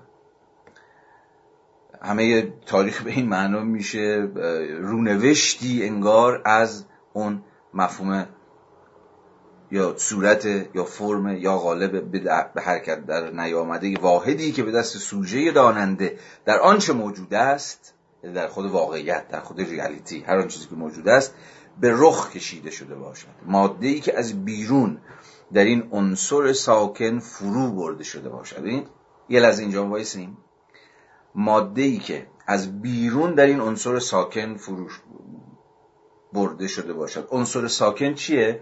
همون غالب است. همون مفهوم است. همون صورت است. که ساکنه که ثابته که صلبه. انگار تکون نمی‌خوره انگار تغییر نمی‌کنه. فقط تنها کاری که شما می‌کنید اینی که ماده رو موضوع رو تجربه رو واقعیت رو هر آنچه هست رو از بیرون به شکل مکانیکی میچپونید توی این قالبه. و اینجا توهم پیش میاد که خب شناخت حاصل شده. تونستیم که با یه مفهوم مثلا کل واقعیت رو توضیح بدیم. همه همه جهان تضاد طبقاتی است کل تاریخ عرصه مثلا تضاد طبقاتی است کل تاریخ عرصه تجلی عشق الهی است کل تاریخ مثلا تجلی اراده خداوند است. یا چه می‌دونم کل کل تاریخ بشریت چیزی نیست جز مثلا پیگیری منافع شخصی افراد تو سنت لیبرالیسم. همه این مفاهیم همه این سنت های فکری انگار که یه ذره هگل رو از بسترش همون deconceptualize ش بکنیم انگار همه این نظریه ها در نهایت قائل به یک قالبی یا صورتی که مدعی قدرت تبیین کنندگی کل واقعیت بر وفق همون یک امر واحدی که در اختیار داره. مثلا لیبرال ها رو باشون صحبت بکنیم میگم ببین مثلا کل تاریخ بشر چیزی نیست جز در واقع پیجویی self-interest ها بشر موجودی است که اساسا interest اش خواهشاش تمنیاتش علایقش منافعش چه می‌دونم هر چی شبیه براش اولویت داره براش اصله. و تنها تفاوتی که وجود داره که در هر دوره تاریخی به اشکال متفاوت interest های خودش رو خواهش ها و تمنیات و علایق و منافع خودش رو پیگیری می‌کنه. و اینگونه خودش رو راضی می‌کنه که انگار چیزی رو داره توضیح میده. انگار چیز روشنی رو داره تبیین می‌کنه. در صورتی که اگر هگلی بنگرید اگر هگلی بنگرید این در واقع هیچ چیز به شما نخواهد گفت. صرفا یه قالب از پیش آماده رو که خیلی صلب و ساکنه می‌خواد به زور باز به قول ما شمالی ها این تعبیری که من دوست دارم می‌خواد پتی بکنه به واقعیت یعنی فرو بکنه تو واقعیت. به شما که ببین توضیحش دادم. صورت به حرکت در نیامده واحدی که به دست سوژه داننده در آنچه موجود است به رخ کشیده شده باشد ماده که از بیرون در این عنصر ساکن فرو برده شده باشد آها یه نکته دیگه هم باید بگم چون از تعبیر از بیرون مهمه. چون می‌دونید فلسفه هگل فلسفه ایمننسیه فلسفه درون بودگی یا درون ماندگاریه حرف این بنده خدا اینه که ببینید اگر قرار باشه علم چیزی رو توضیح بده مثلا به اتکای مفهوم خب این کاریه که علم باید بکنه در صورت بندی هگلیش و نه فقط در صورت بندی هگلیش در هر صورت بندی که ما از علم داریم اساسا علم کاری نداره یا ابزاری نداره ارغنونی نداره جز مفاهیم. با مفاهیم باید چیزها رو توضیح بده. اما نمی‌تونه که این مفاهیم رو از بیرون اکسترنالی تحمیل بکنه آمرانه فرادستانه به واقعیت. مفهوم باید از درون خود امر از درون خود تجربه از درون خود اکچوالیتی فعلیت امور تکوین پیدا بکنه و ساخته بشه. خواهیم دید در ادامه که چگونه مفاهیم هگلی به ویژه در پیداشناسی روح به ویژه در پیداشناسی روح. چون این بحثی است حال در هگل شناسی که هگل بعد از کتاب پیداشناسی روح تا حدی گرفتار همون چیزی میشه که در اینجا داره نقدش می‌کنه. یعنی انگار مفاهیم از قبل آماده ای که میشه به شکل غالب های کل واقعیت و کل تاریخ جهان ریختوش و باهاش یه چیزایی رو توضیح داد. نه فقط یه چیزایی بلکه همه چیز رو توضیح داد. من فعلا به اون نقد هایی که به میراث پسا پیداشناسی روح هگلی هست فعلا کاری ندارم. ولی می‌خوام بگم تا جایی که به دوستمون هگل در پیداشناسی روح مربوط میشه اینجا می‌خواد برای ما از از خود برایندی مفهوم حرف بزنه. از خود برایند. این جز معدود ترجمه های خوبیه که با آقای پرهام دیگر مترجم کتاب پیداشناسی روح که البته می‌دونید به پیداشناسی جان ترجمهش کرده پیشنهاد داده. برای ایمننت. برای کلمه ایمننت که حالا جا افتاده تو فارسی ما ترجمهش می‌کنیم در اون بود یا در اون ماندگار. پیشنهاد پرهام که نظرم پیشنهاد بدی هم نیست و حتی هیجان انگیزم هست به نظرم از خود براینده اینکه ایمننت رو از خود برایند ترجمه بکنیم. ترجمه خوبیه. خیلی به مراد و منظور هگل نزدیکه. خواهد بگه که هگل در واقع اینجا تجارب عرضی مفهوم نیستن. یعنی تجارب دارن اتفاق میفتن ولی مفهومی که اصالت داره آه محکم اونجا وایساده حاکمانه کل جهان تجربه رو برشون بر, بر کل جهان تجربه حکومت می‌کنه. چنین نیست در صورت بندی هگلی. مفهوم ها از قبل آماده نیستند مهیا نیستند.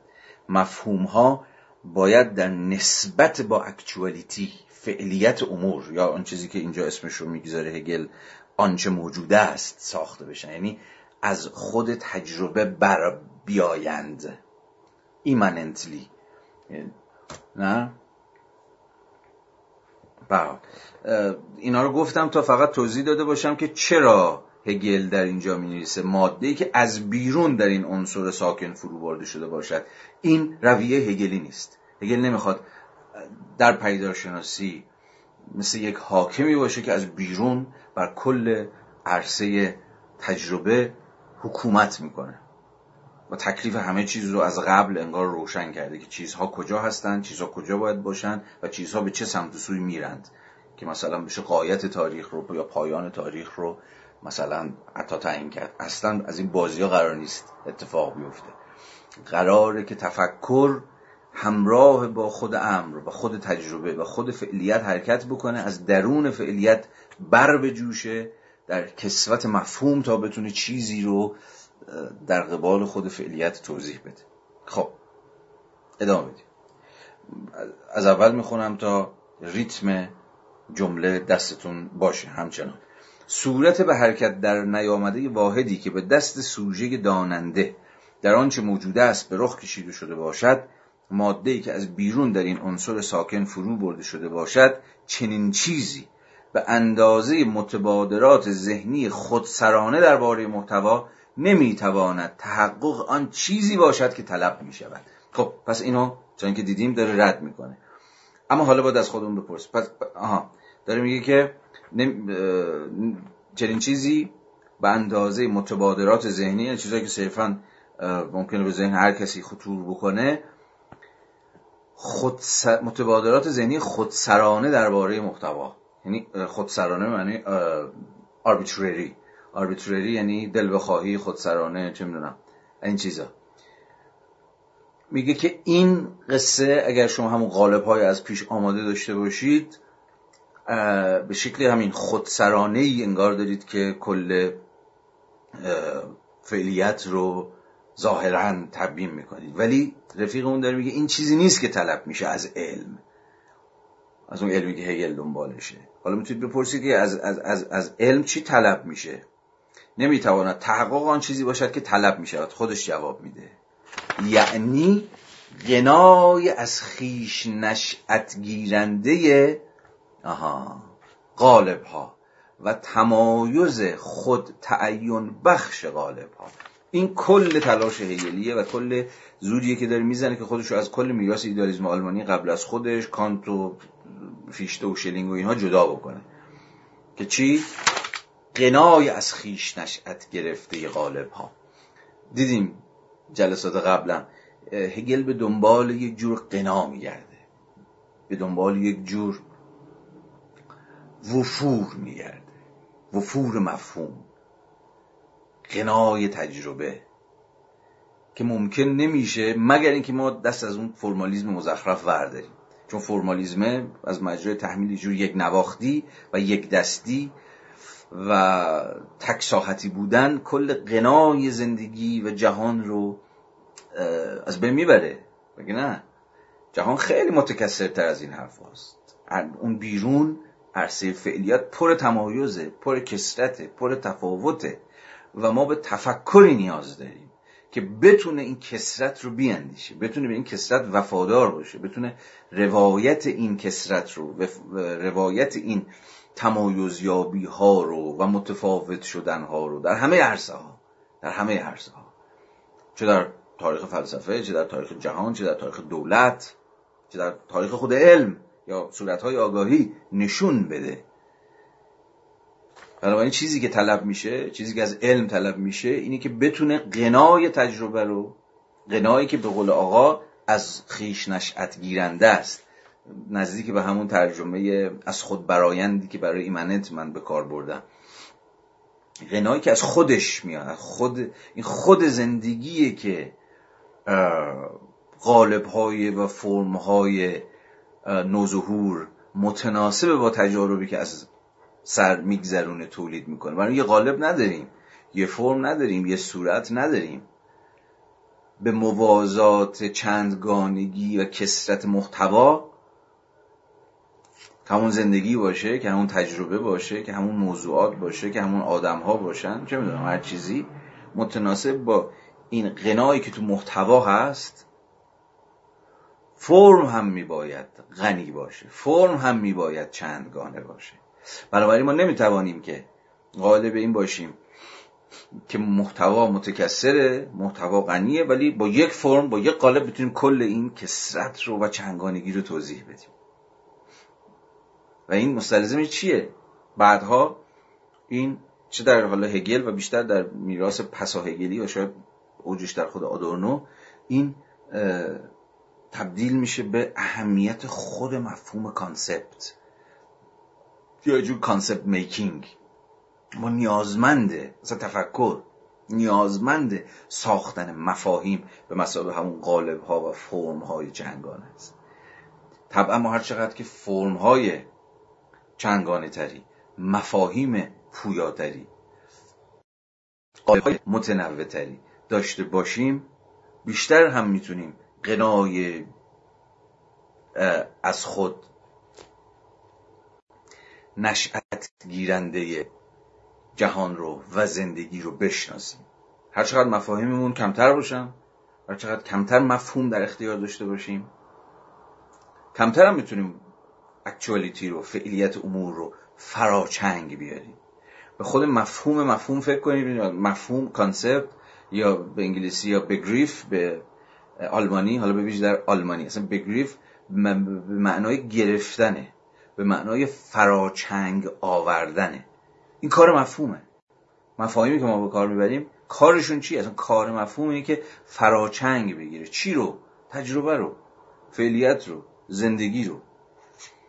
به این معنا شما هر چقدر که در حوزه مفهوم غنیتر باشید دستتون پرتر باشه طبعا وجوه چندگانه تری از خود واقعیت رو هم می‌توانید فراچنگ بیارید. نزد خود حاضر بکنید. اسکیموها صدها مفهوم دارن برای برف. برای من شما یه برف فقط وجود داره. هر شکل هر برف هر چی باشه برای ما برفه. ولی برای اسکیموها صدها مفهوم وجود داره برای برف. و به موازات تنوع مفهومیشون می‌تونن خود واقعیت رو کثیرتر ببینن. برف یک برف دو برف صد برف هزار. کسرت مفهوم بهشون اجازه میده که واقعیت رو هم کثیر ببینن. ولی برای من شما حالا برای شما نمی‌دونم ولی برای من برف برفه.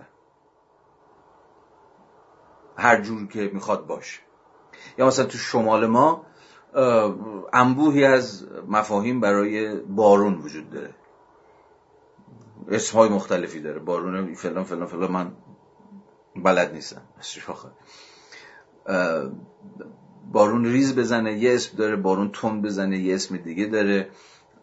بارون رگباری بزنه باز یه اسم دیگه داره. یعنی مفاهیم متفاوت داره نه؟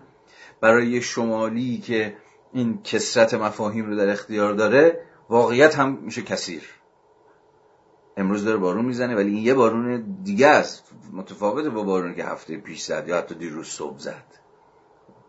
ولی برای کسی که این مفاهیم رو در اختیار نداره فقط یک بارون وجود داره یا فقط یک برف وجود داره. حالا شما این رو تعمین بدید به هر چیزی دیگری. این باید الان روشن باشه احتمالا که دوستمون هگل چی می‌خواد بگه و حرف حسابش اینجا چیه. این بیشتر نوعی آها اینجا دیگه خودش هم اسمش رو به سراحت میاره. این یعنی رویه‌ای که می‌خواد ازش فاصله بگیره هگل بیشتر نوعی صورتگرایی یا فرمالیزم تکفام. تکفام یعنی تک رنگ. یه رنگ فقط به کل واقعیت می‌زنه. حالا در ادامه خواهیم دید در پاراگراف 13 که میگه این, این شکل از تفکر عین چیز عین شبیه که دوش همه گاوها سیاهند. که حالا بهش می‌رسیم. فرمالیزم تکفام یا یک نواخت. تک همون تکفام به نظرم گویاست یا تک رنگ. فقط یه رنگ بلده. و همون یه رنگش رو به هر چیزی که می‌رسه همون رنگ رو می‌زنه روش. این بیشتر نوعی فرمالیزم تکفام و یک نواخت است که فقط به این دلیل و از این طریق به تمایز مصالح می‌رسد که این مساله پیشا پیش آماده و آشناست. خب این از پاراگراف 15 حالا سریع بریم سراغ پاراگراف بعدی. 16 در این حال آن صورتگرایی همون فرمالیزم که داشتیم تا الان رو صحبت می‌کردیم. در این حال آن فرمالیزم این یک نواختی و کلیت انتظاعی را امر مطلق قلمداد می‌کنه پس امر مطلقی که این شکل فرمالیزم که خیلی باش آشناییم حتی ممکنه ذهن خود ما هم همینقدر فرمالیستی عمل کنه در قبال خودمون در قبال دیگران. مثلا دو تا چه می‌دونم یه چهار تا مفهوم داشته باشیم فکر کنم باش همه آدم ها رو میشه توضیح داد. همه تجربه ها رو میشه توضیح داد. در صورتی که از این نیست. مثلا حالا یه مثال ساده. مثلا فرض کنید که شما روانشناس دوزاری ها آدم های درونگره آدم های برونگره. کل کسرت جهان انسانی رو انگار با کلمه درونگرا و برونگرا و دو تا تیپ شخصیتی میشه توضیح داد. اگر هگل بود می‌گفت ببین این هم یه جور فرمالیزم تکرنگه که نمی‌تونه کسرت کاراکترهای اون شخصیت های انسانی رو ببینه. یا هر بازی دیگه یا چه خوب, خوب و بد سیاه و سفید. و خب این به تعبیری شاید اصلا ویژگی ایدولوژی ها باشه. ایدولوژی چون کار ایدولوژی ها حالا راجع ایدولوژی زیاد صحبت کردیم حتی در این کلاس و به ویژه تو کلاسی که داریم راجع آدانو صحبت می‌کنیم. ولی یکی دیگر از کارهای ایدولوژی ها غیر از اون چیزهایی که راجع بهش صحبت کردیم ساده سازیه. و هر چقدر بشه ساده تر واقعیت توضیح داد بهتر. چون کار ایدولوژی که در نهایت بتونن هواداران خودشون رو وادار به یه جور موزگیری بکنن دیگه بتونن تکلیف رو روشن کنن سلا رو از ناسره تمیز بدن. و به این معنی باید ساده بکنن مثلا ایدولوژی ها حال و حوصله این رو ندارن که با اصلا باید ازش اجتناب کنن که واقعیت رو بیش از حد پیچیده نشون بدن. نه آقا واقعا خیلی ساده است. یا اینوری هستی یا اونوری هستی. یا وطن پرستی یا مثلا بی وطنی یا با مایی یا برمایی یا نمی‌دونم دشمن مایی یا دوست مایی. از این قصه یا بورژوایی یا پرولتری. از این داستان و همه داستان اینه که به زمان هگل و به زبان هگل اینا کلیت های انتظایی. این, این یک نواختی این دستگاه غالب زنی کلیت های انتظایی که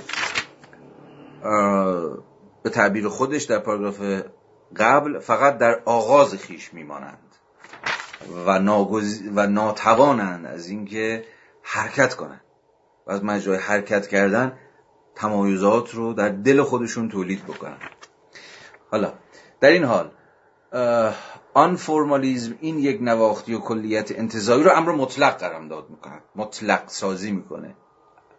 از این کلیت های انتظایی که ساخته از این قالب های تکفامی که ساخته اینها رو امر مطلق در نظر می‌گیره اطمینان می‌دهد که قناعت نکردن به این یک نواختی و کلیت نوعی ناتوانی است از تسلط یافتن بر نظرگاه مطلق و تکیه زدن بر آن. آه خیلی خوبه این فراز باز هم این حرف دلالت ها و ارتعاشات امروزش برامون خیلی روشنه. میگه که این, این, این دست این, این نوع فرمالیزم که ما امروز می‌تونیم در هیئت انبوهی از ایدولوژی ها و حتی کلیشه های زندگی روزمرهمون پیداشون بکنیم که ممکنه خیلی از دانش های آمیانه هم بهش دامن بزنن اینه که به شما اطمینان میده که اگه قناعت نکنی به این یک نواختی و به این کلیت در واقع ناتوانی از تسلط یافتن بر نظرگاه مطلق و تکیه زدن بر آن. چرا؟ چون در این صورت دیگه امر مطلق اونقدرها مطلق نیست. یا امر مطلق الان در اختیار تو نیست. چون یادتون باشه فرازهای قبلی هم هگل گفته بود که مطلق همون حقیقته فقط در انتها در آخر ماخرا به مسابه نتیجه دستیاب خواهد شد. نه همین الان در این مطلق الان دست هیچ کس هیچ کس نمی‌تونه ادعا کنه که الان مطلق در دست منه. و من می‌تونم به اتکاش همه چیز رو توضیح بدم. همه رو می‌تونم فرو کنم تو این قالب هایی که در اختیار دارم. هر کی که می‌خواد باشه هر ایدولوژی که می‌خواد باشه. ایدولوژی دینی ایدولوژی سکولار مارکسیزم لیبرالیزم هر چیزی.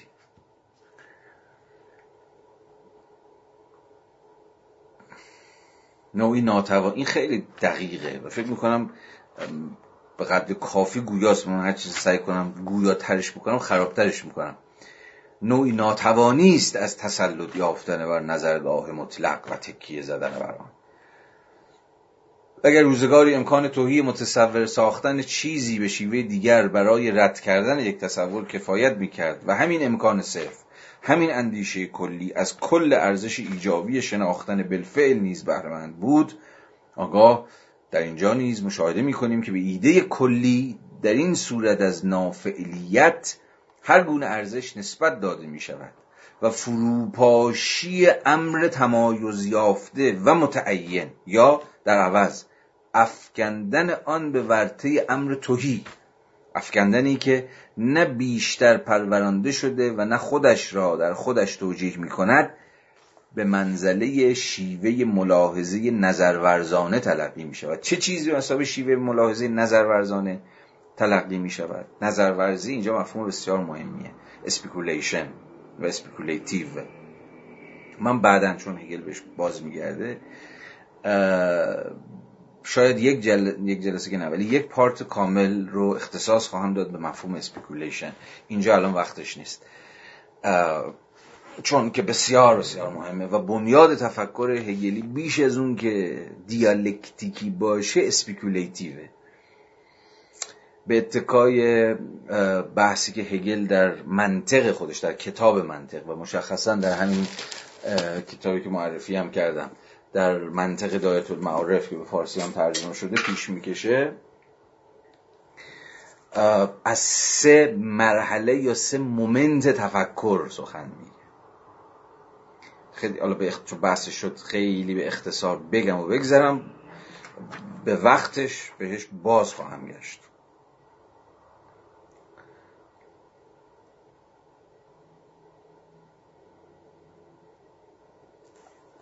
یک لحظه اجازه بدید که بعد در همین علم منطق به تفسیر راجبی صحبت می‌کنه. اما یه شاکلش فقط بگم که دستتون یه چیزکی باشه تا تفصیلش نوبتش برسه. در منطق هگل از سه مومنت تفکر سخن میگه. یا سه مرحله یا سه گام تفکر. مرحله اول تفکر تفکر فاهمه ایه یا تفکر بر وفق فاهمه است. فاهمه تمایز گذاره و مرز می‌کشه. یا این یا آن.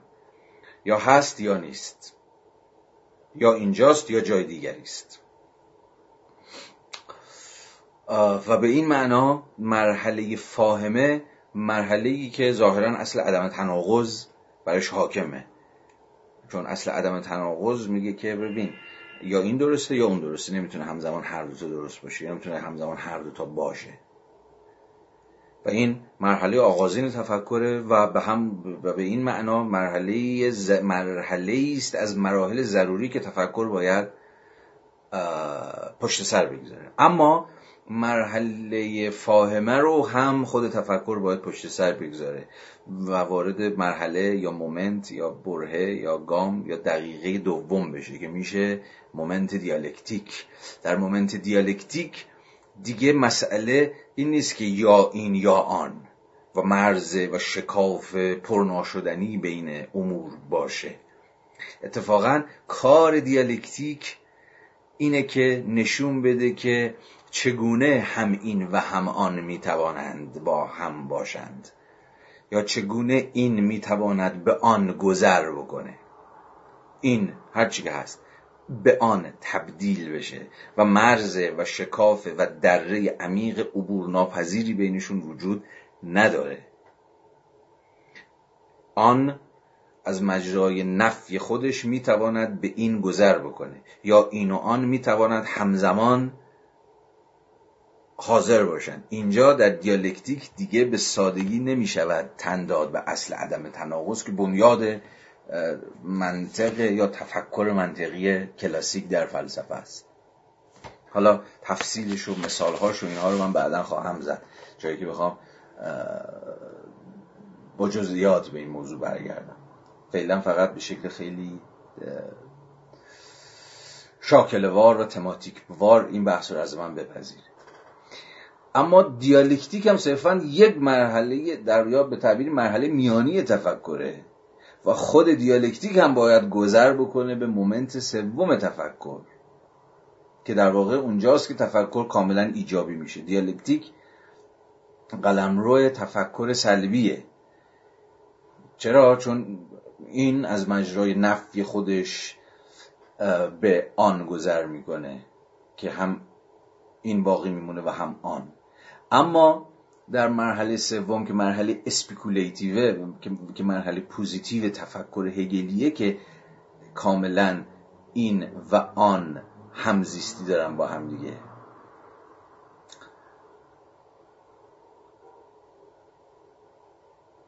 اگر بخوام باز صوری تر صحبت بکنم مرحله فاهمه مرحله یا این یا آن. مرحله دیالکتیک مرحله نه این نه آنه مرحله speculative مرحله هم این هم آن نه این نه آنه که در واقع صورت positive تفکر و اینجاست که تفکر به نهایت پیچیدگی خودش و در این حال به زعم هگل به نهایت وفاداری خودش به عرصه فعلیت می‌رسه. بنابراین افق تفکر برای هگل speculative ه. حالا راجع به مثلا اتیمولوژی خود مفهوم speculation هم باید مفصل صحبت کنم. یعنی ریشه شناسیش که اصلا از کجا میاد چه معانی به کار میره و چرا؟ تفکری که هگل در نهایت به دنبالش میگرده یه جور تفکر نظرورزان است به این معنا. و نه دیالکتیکی. دیالکتیک مرحله است از مراحل تفکری که قرار است نظرورزانه ورزیده شود. اینو همین اندازه فعلا لطفا از من داشته باشید و بیشتر از من نخواهید. الان تا بعدا در پاراگراف های بعدی که به شکل ایجابی تری هگل به speculation برمیگرده من به جای خودش و به وقت خودش بیشتر خدمت شما توضیح بدم. خب چی داشت می‌گفت این بنده خدا؟ داشت می‌گفت که آقا این تفکر فرمالیستی که تا الان هی داشت می‌زد تو سرش میگه اون میگه که اونم دنبال ملاحظه نظر ورزانه است. یعنی اونم در نهایت می‌خواد به یک جور حقیقت کلی برسه. چون اون حقیقت کلی در نهایت در مرحله نظرورزیه که محقق میشه. یا اصلا کل محصول speculation ه.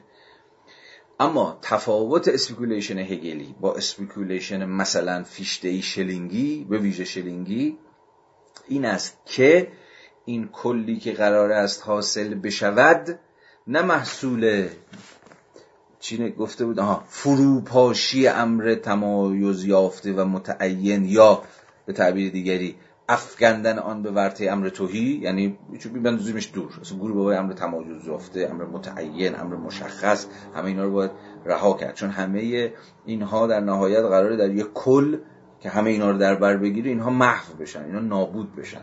اینها فروپاشیده بشن. و به این معنای که هگل میگه اینا دنبال کل انتزاعی. چون کل انتزاعی اینا یه کل تو خالیه. انگار توش چی نیست. چون حالا در ادامه چند خط دیگه خواهد گفت. عین شبیه که توش همه گاوها سیاهن وقتی همه گاوها سیاه باشن تمایز بین گاوها نیست دیگه. همه میشن نسخه بدل هم دیگه. همه همه همانند من و تو و فلان به رغم تفاوت هامون ولی در شب امر مطلق در سیاهی کلیت انتظایی نسخه بدل هم دیگه ایم. The same ایم. هم مشابه هم دیگه من تو هم تو اونی و هممون در یه جور وحدت انگاری آمرانه انتظایی تمایزامون از دست میدیم. تفاوت هامون محو میشه. به قول بابا فرو پاشیده میشه. ولی همه زور هگل این است که فارغ از اینکه موفق میشه یا موفق نمیشه که نظر موفق نمیشه در نهایت و باید همراه بشیم با بحثاش تا به حال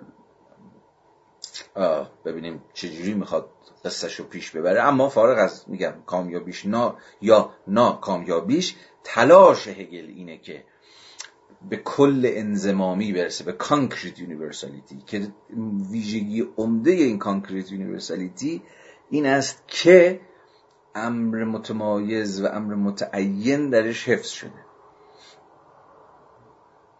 کلیه که تفاوتاتش هستن. وحدتیه که امر متکسر رو در دل خودش نگه داشته.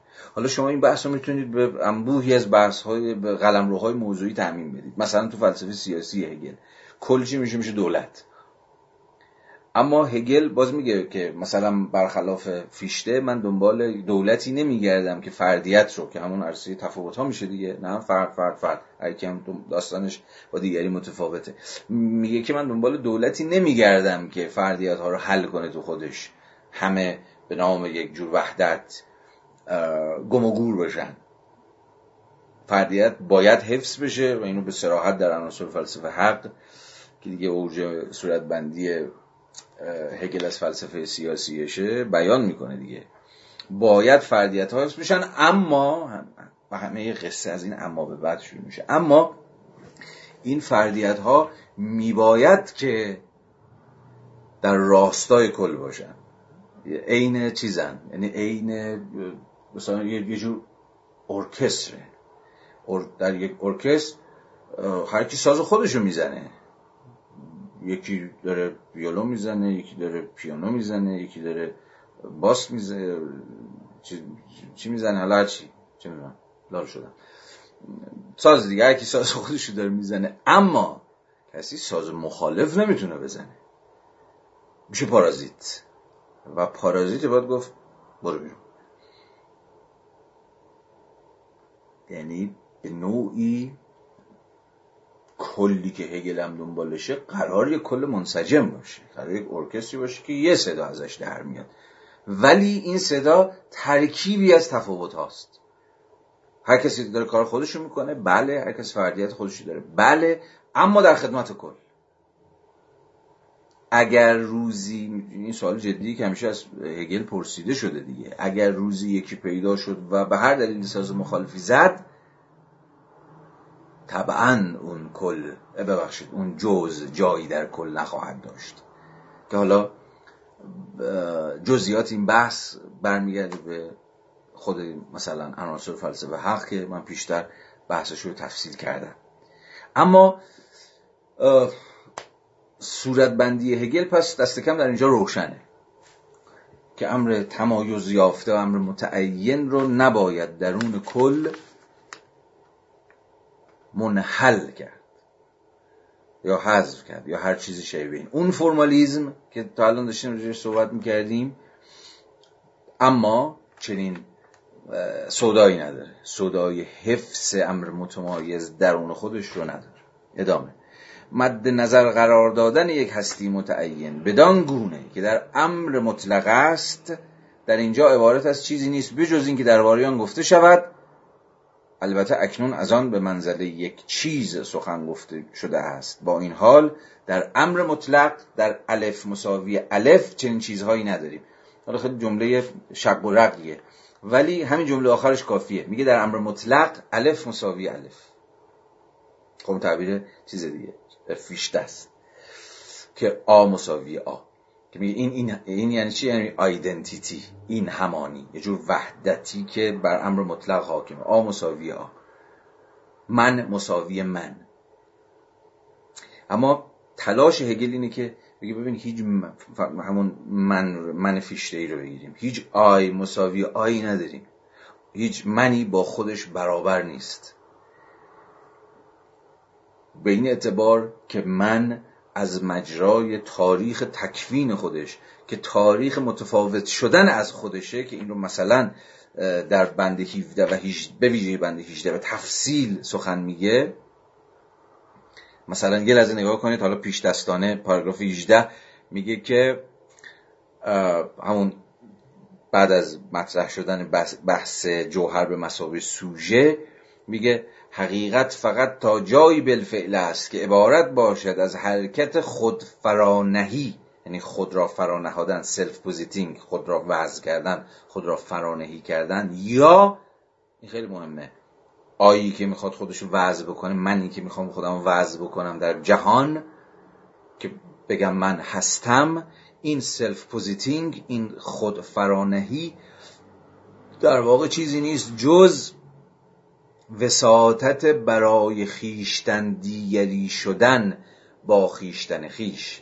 حالا برسم بهش بیشتر توضیح میدم. اما همین یه جمله رو فعلا همین اندازه داشته باشید که برای هگل آی مساوی آی نیست. یعنی من به شکل پیشینی با خودش یکی نیست. بلکه من از مجرای برای خیش دیگری شدن.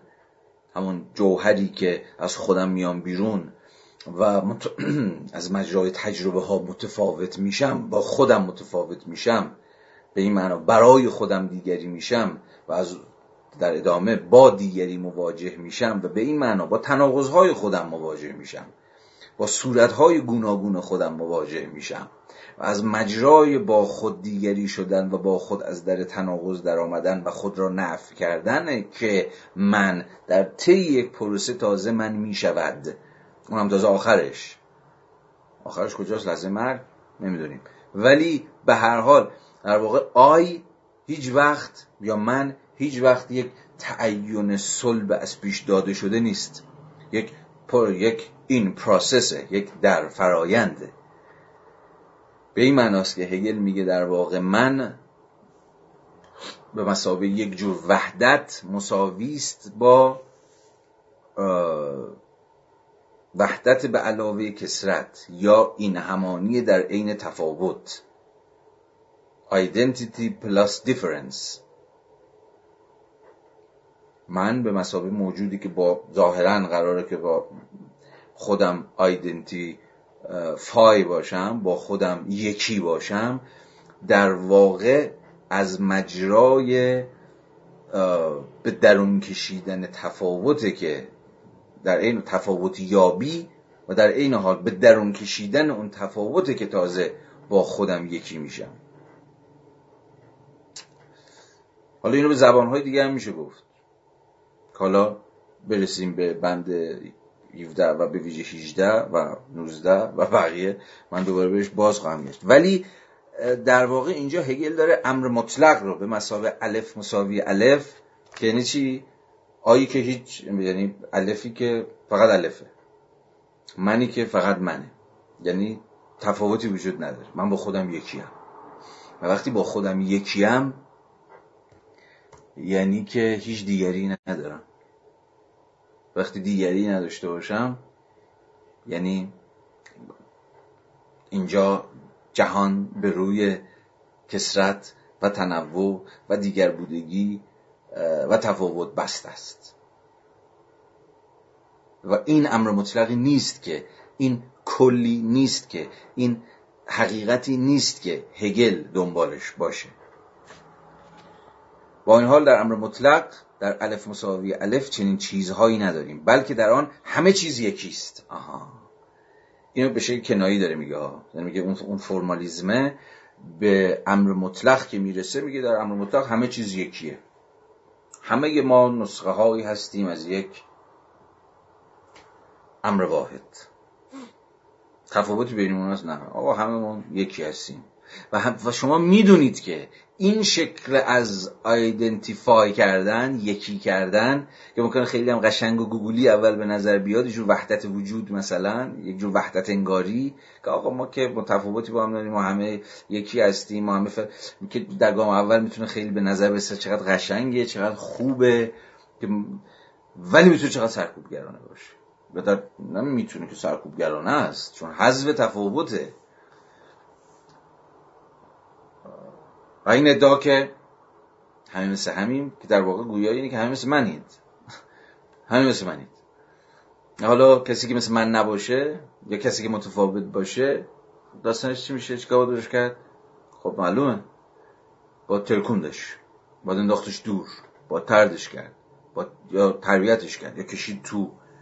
ادغامش کرد. آدمش کرد. سر عقلش آورد. همون باز تفکر غالب. زنانه. که اون تخت پرو, پرو... چی؟ تخت پروکرس؟ اسم یارو بابا یادم رفت تو اسطوره یونانی. یه تختی بود که اون یارو توی مهمان خونش داشت که هر کسی می اومد میخوابوندش اون تخته. در گام اولم از منزلشون مهمان نوازی عزیزم بفرمایید و استراحت بکنید. و, و همه رو به اندازون تخته در می بود اگر قدشون بلندتر از تخت بود خب پاهاشون می‌زد قطع می‌کرد تا اندازه تخت باشن. اگر قدشون کوتاهتر از تخت بود چیزای, آه... آهنی ماهنی بهشون وزن می‌کرد که اندازه تخته بشن. و حالا خیلی مثاله بهتر از اینی که بشود زد. اون فرمالیسم تکفام کارش همینه. کارش اینه که همه رو بکنه شبیه هم. به اسم وحدت به اسم که ما همه یکی هستیم. اینقدر رو تفاوت تاکید نکنید اینقدر روی کسرت تاکید نکنید ما به وحدت نیاز داریم و غیره و غیره. باز معادل سازی کنید باز بیاریدش تو کانتکستتون مثلا ناسیونالیزم امروزی که در ایران هم وجود داره خیلی هم جدی وجود داره از همین جنسه. از جنسی جو وحدت انگاریه که اگر تفاوت ها سرکلشون پیدا بشه اونها رو به نام وحدت به نام انسجام و به نام یک پارچگی یا هر چیزی شبیه به این می‌خواد سرکوب کنه. ما همه یکی هستیم. اون سمتش هم هست.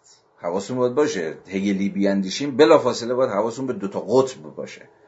و خیلی وقتا نه فقط دو قطب چند قطب. اون سمتش هم هست. سمت پارتیکولاریزم سمت جزئیت گرایی سر تفاوتی که فقط می‌خواد تو تفاوت خودش دست بذاره و پیوندهاش رو با دیگران و همبستگیش رو با دیگر کسرت ها نمی‌خواد ببینه یا نمی‌خواد تصدیق بکنه. یه تفکر هگلی حالا تفکر هگلی اصالتی نداره چون تو گروه بابا هگل هم کرده اصلا. من کاری ندارم می‌خوام بگم تفکر هگلی همون حقیقت مسلم زمانه ماست. ولی به حال چون کلاس هگله و من جز معدود جایی که با هگل هم می‌تونم بگم که اقتضای تفکر هگلی که اتفاقا از این تفکر دو حدی بتونیم فراتر بریم. یعنی نه کلی که تفاوت ها رو در خودش محو می‌کنه به نام اینکه همه ما یکی هستیم و نه اون سمت قضیه که آنچنان تفاوت خودش با دیگران براش گنده میشه براش متورم میشه که خودش باز دوباره تبدیل میشه به یک کل انتظایی که حالا از مجرای ترد دیگرانه که ساخته میشه. برید گمشید من هیچ نسبتی با شما ندارم. من خودمم. نه؟ نفی هر شکلی از ارتباط نفی, نفی هر شکلی از امکان ساختن کل. کلی که حالا تفاوت ها بتونن توش نفس بکشن. نه فقط نفس بکشن چیه؟ تفاوت ها بتونن توش آزادانه بازی کنن. این سمتش شما یه جور تفاوت گرایی متلاشی دارید که هیچ شکل از همبستگی رو نمی‌تونه تولید بکنه؟ هی اتفاقا می‌خواد چون خاص بودن خودش می‌خواد بیش از اندازه تاکید بکنه خیلی راحت هم می‌تونه به دام یه جور نجات پرستی هم بیفته. به دام یه جور خود برتر پنداری هم بیفته. و اون سمت قضیه هم که خب قصهشو گفتیم. همه قضیه سر اینه همه تنش سر اینه همه مسئله سر اینه که چگونه و تا چه حد بشه هر به, به چی میگن؟ هر دوی این از هر دوی این قطب های افراطی فاصله گرفت و به راستی به قسمی دیالکتیک کل جز اندیشید. که در زبان هگلی اسمش میشه کلیت انزمامی.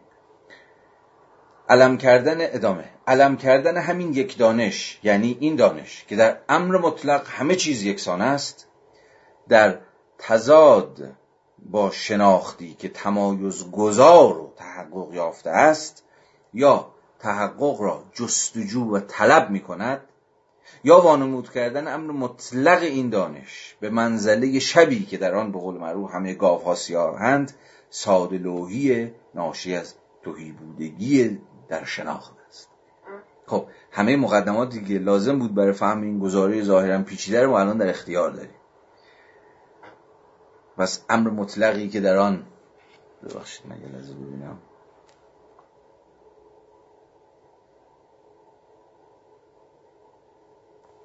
خب من شارژم تمام شده و اعتبار کافی هم ندارم. میترسم که قطع بشه. یه ذره سریعتر بحث رو دنبال می‌کنم چون داره از اینترنت گوشی استفاده می‌کنه و نمی‌دونم چقدر پول توشه چقدر اعتبار توشه. بنابراین سریعتر. اگه قطع شدم دیگه ببخشید. الان هستم دیگه. آره. داشتم می‌گفتم که هر چیزی که برای فهم این قصه ما لازم داریم الان در اختیار ما هست. شبی که در آن همه گاوها سیاهند یعنی اصلا خود امر مطلقی که از جنس شبه. و تو شب تفاوت خودشون نشون نمیدن نه؟ ولی اینجا یک گوشه ای هم به خود اینلایتمنت هست به خود روشنگری و, و, و عصری که یعنی اما عصر روشنگری که دانش رو با نور روز یکی می‌دونست. روشنگری با عین نور روزه و در نور روز تفاوت ها خودشون نشون میدن. اما امر مطلقی که از جنس رومانتیکا خیلی عاشق شب بودن. دیگه شب براشون در همون لحظه خلوت و سکوتی بود که انگار امر قدسی می‌تونست از مجرای جور شهود قلبی خودش رو متجلی بکنه یا هر چیزی شبیه به این. اصلا کلا شب برای گرایش های عرفانی و رومانتیک و دینی و اینا همیشه یک خواستنی بوده دیگه و میشه فهمید چرا. ولی روشنگری Enlightenment که خب هگل به رغم فاصله هایی که باهاش داره بخشی از روشنگریه میراث روشنگریه به دنبال نور روزه.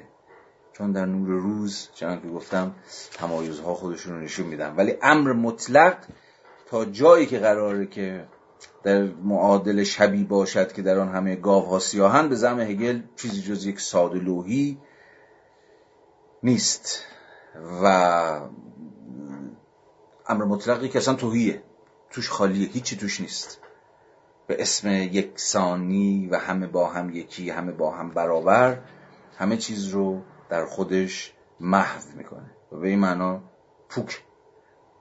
فرمالیزمی که فلسفه اصر جدید از آن شکایت و بدگویی می کند و خودش را در خود این فلسفه دوباره ایجاد کرده است حتی اگر نابسندگیش آشنا و محسوس باشد از علم رخت نمیبندد مگر زمانی که شناختن فعلیت مطلق برای خودش در خصوص ماهیت خیش به طور کامل واضح شده باشد. با این ملاحظه که تصور کلی وقتی بر آنچه تلاشی برای تفصیل آن است تقدم مییابد دریافت کردن این تفصیل را آسان می‌سازد. سودمند است که به جنبه تقریبی آن در اینجا اشاره شود. همزمان با این قصد که در این فرصت صورتهایی کنار گذاشته شوند که عادی بودن و شیوعشان مانعی برای شناختن فلسفی است.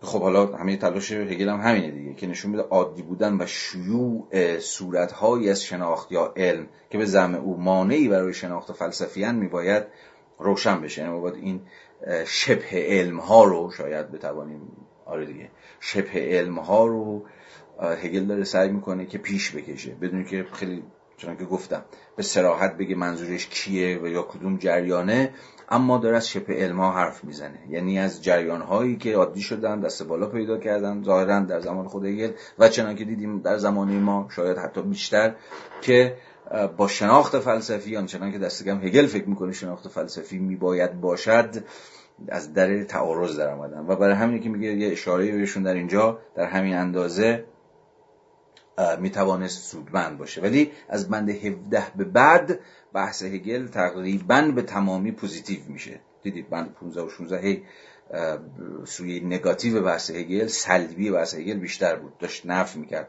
مثلا همین صورت فرمالیزم تکفام رو که به تفصیل سری صحبت کردیم. اما از بند 17 که دیگه میماند برای جلسه آتی ما با صورت بندی ایجابیتر خود هگل از امر حقیقی نه فقط به مسابه جوهر بلکه به مسابه سوژه طرف خواهیم بود. مرسی از اینکه این جلسه هم همراهی کردید و پی گرفتید بحث و شب همگی به خیر تا هفته بعد که بحث رو دنبال خواهیم کرد خداحافظ.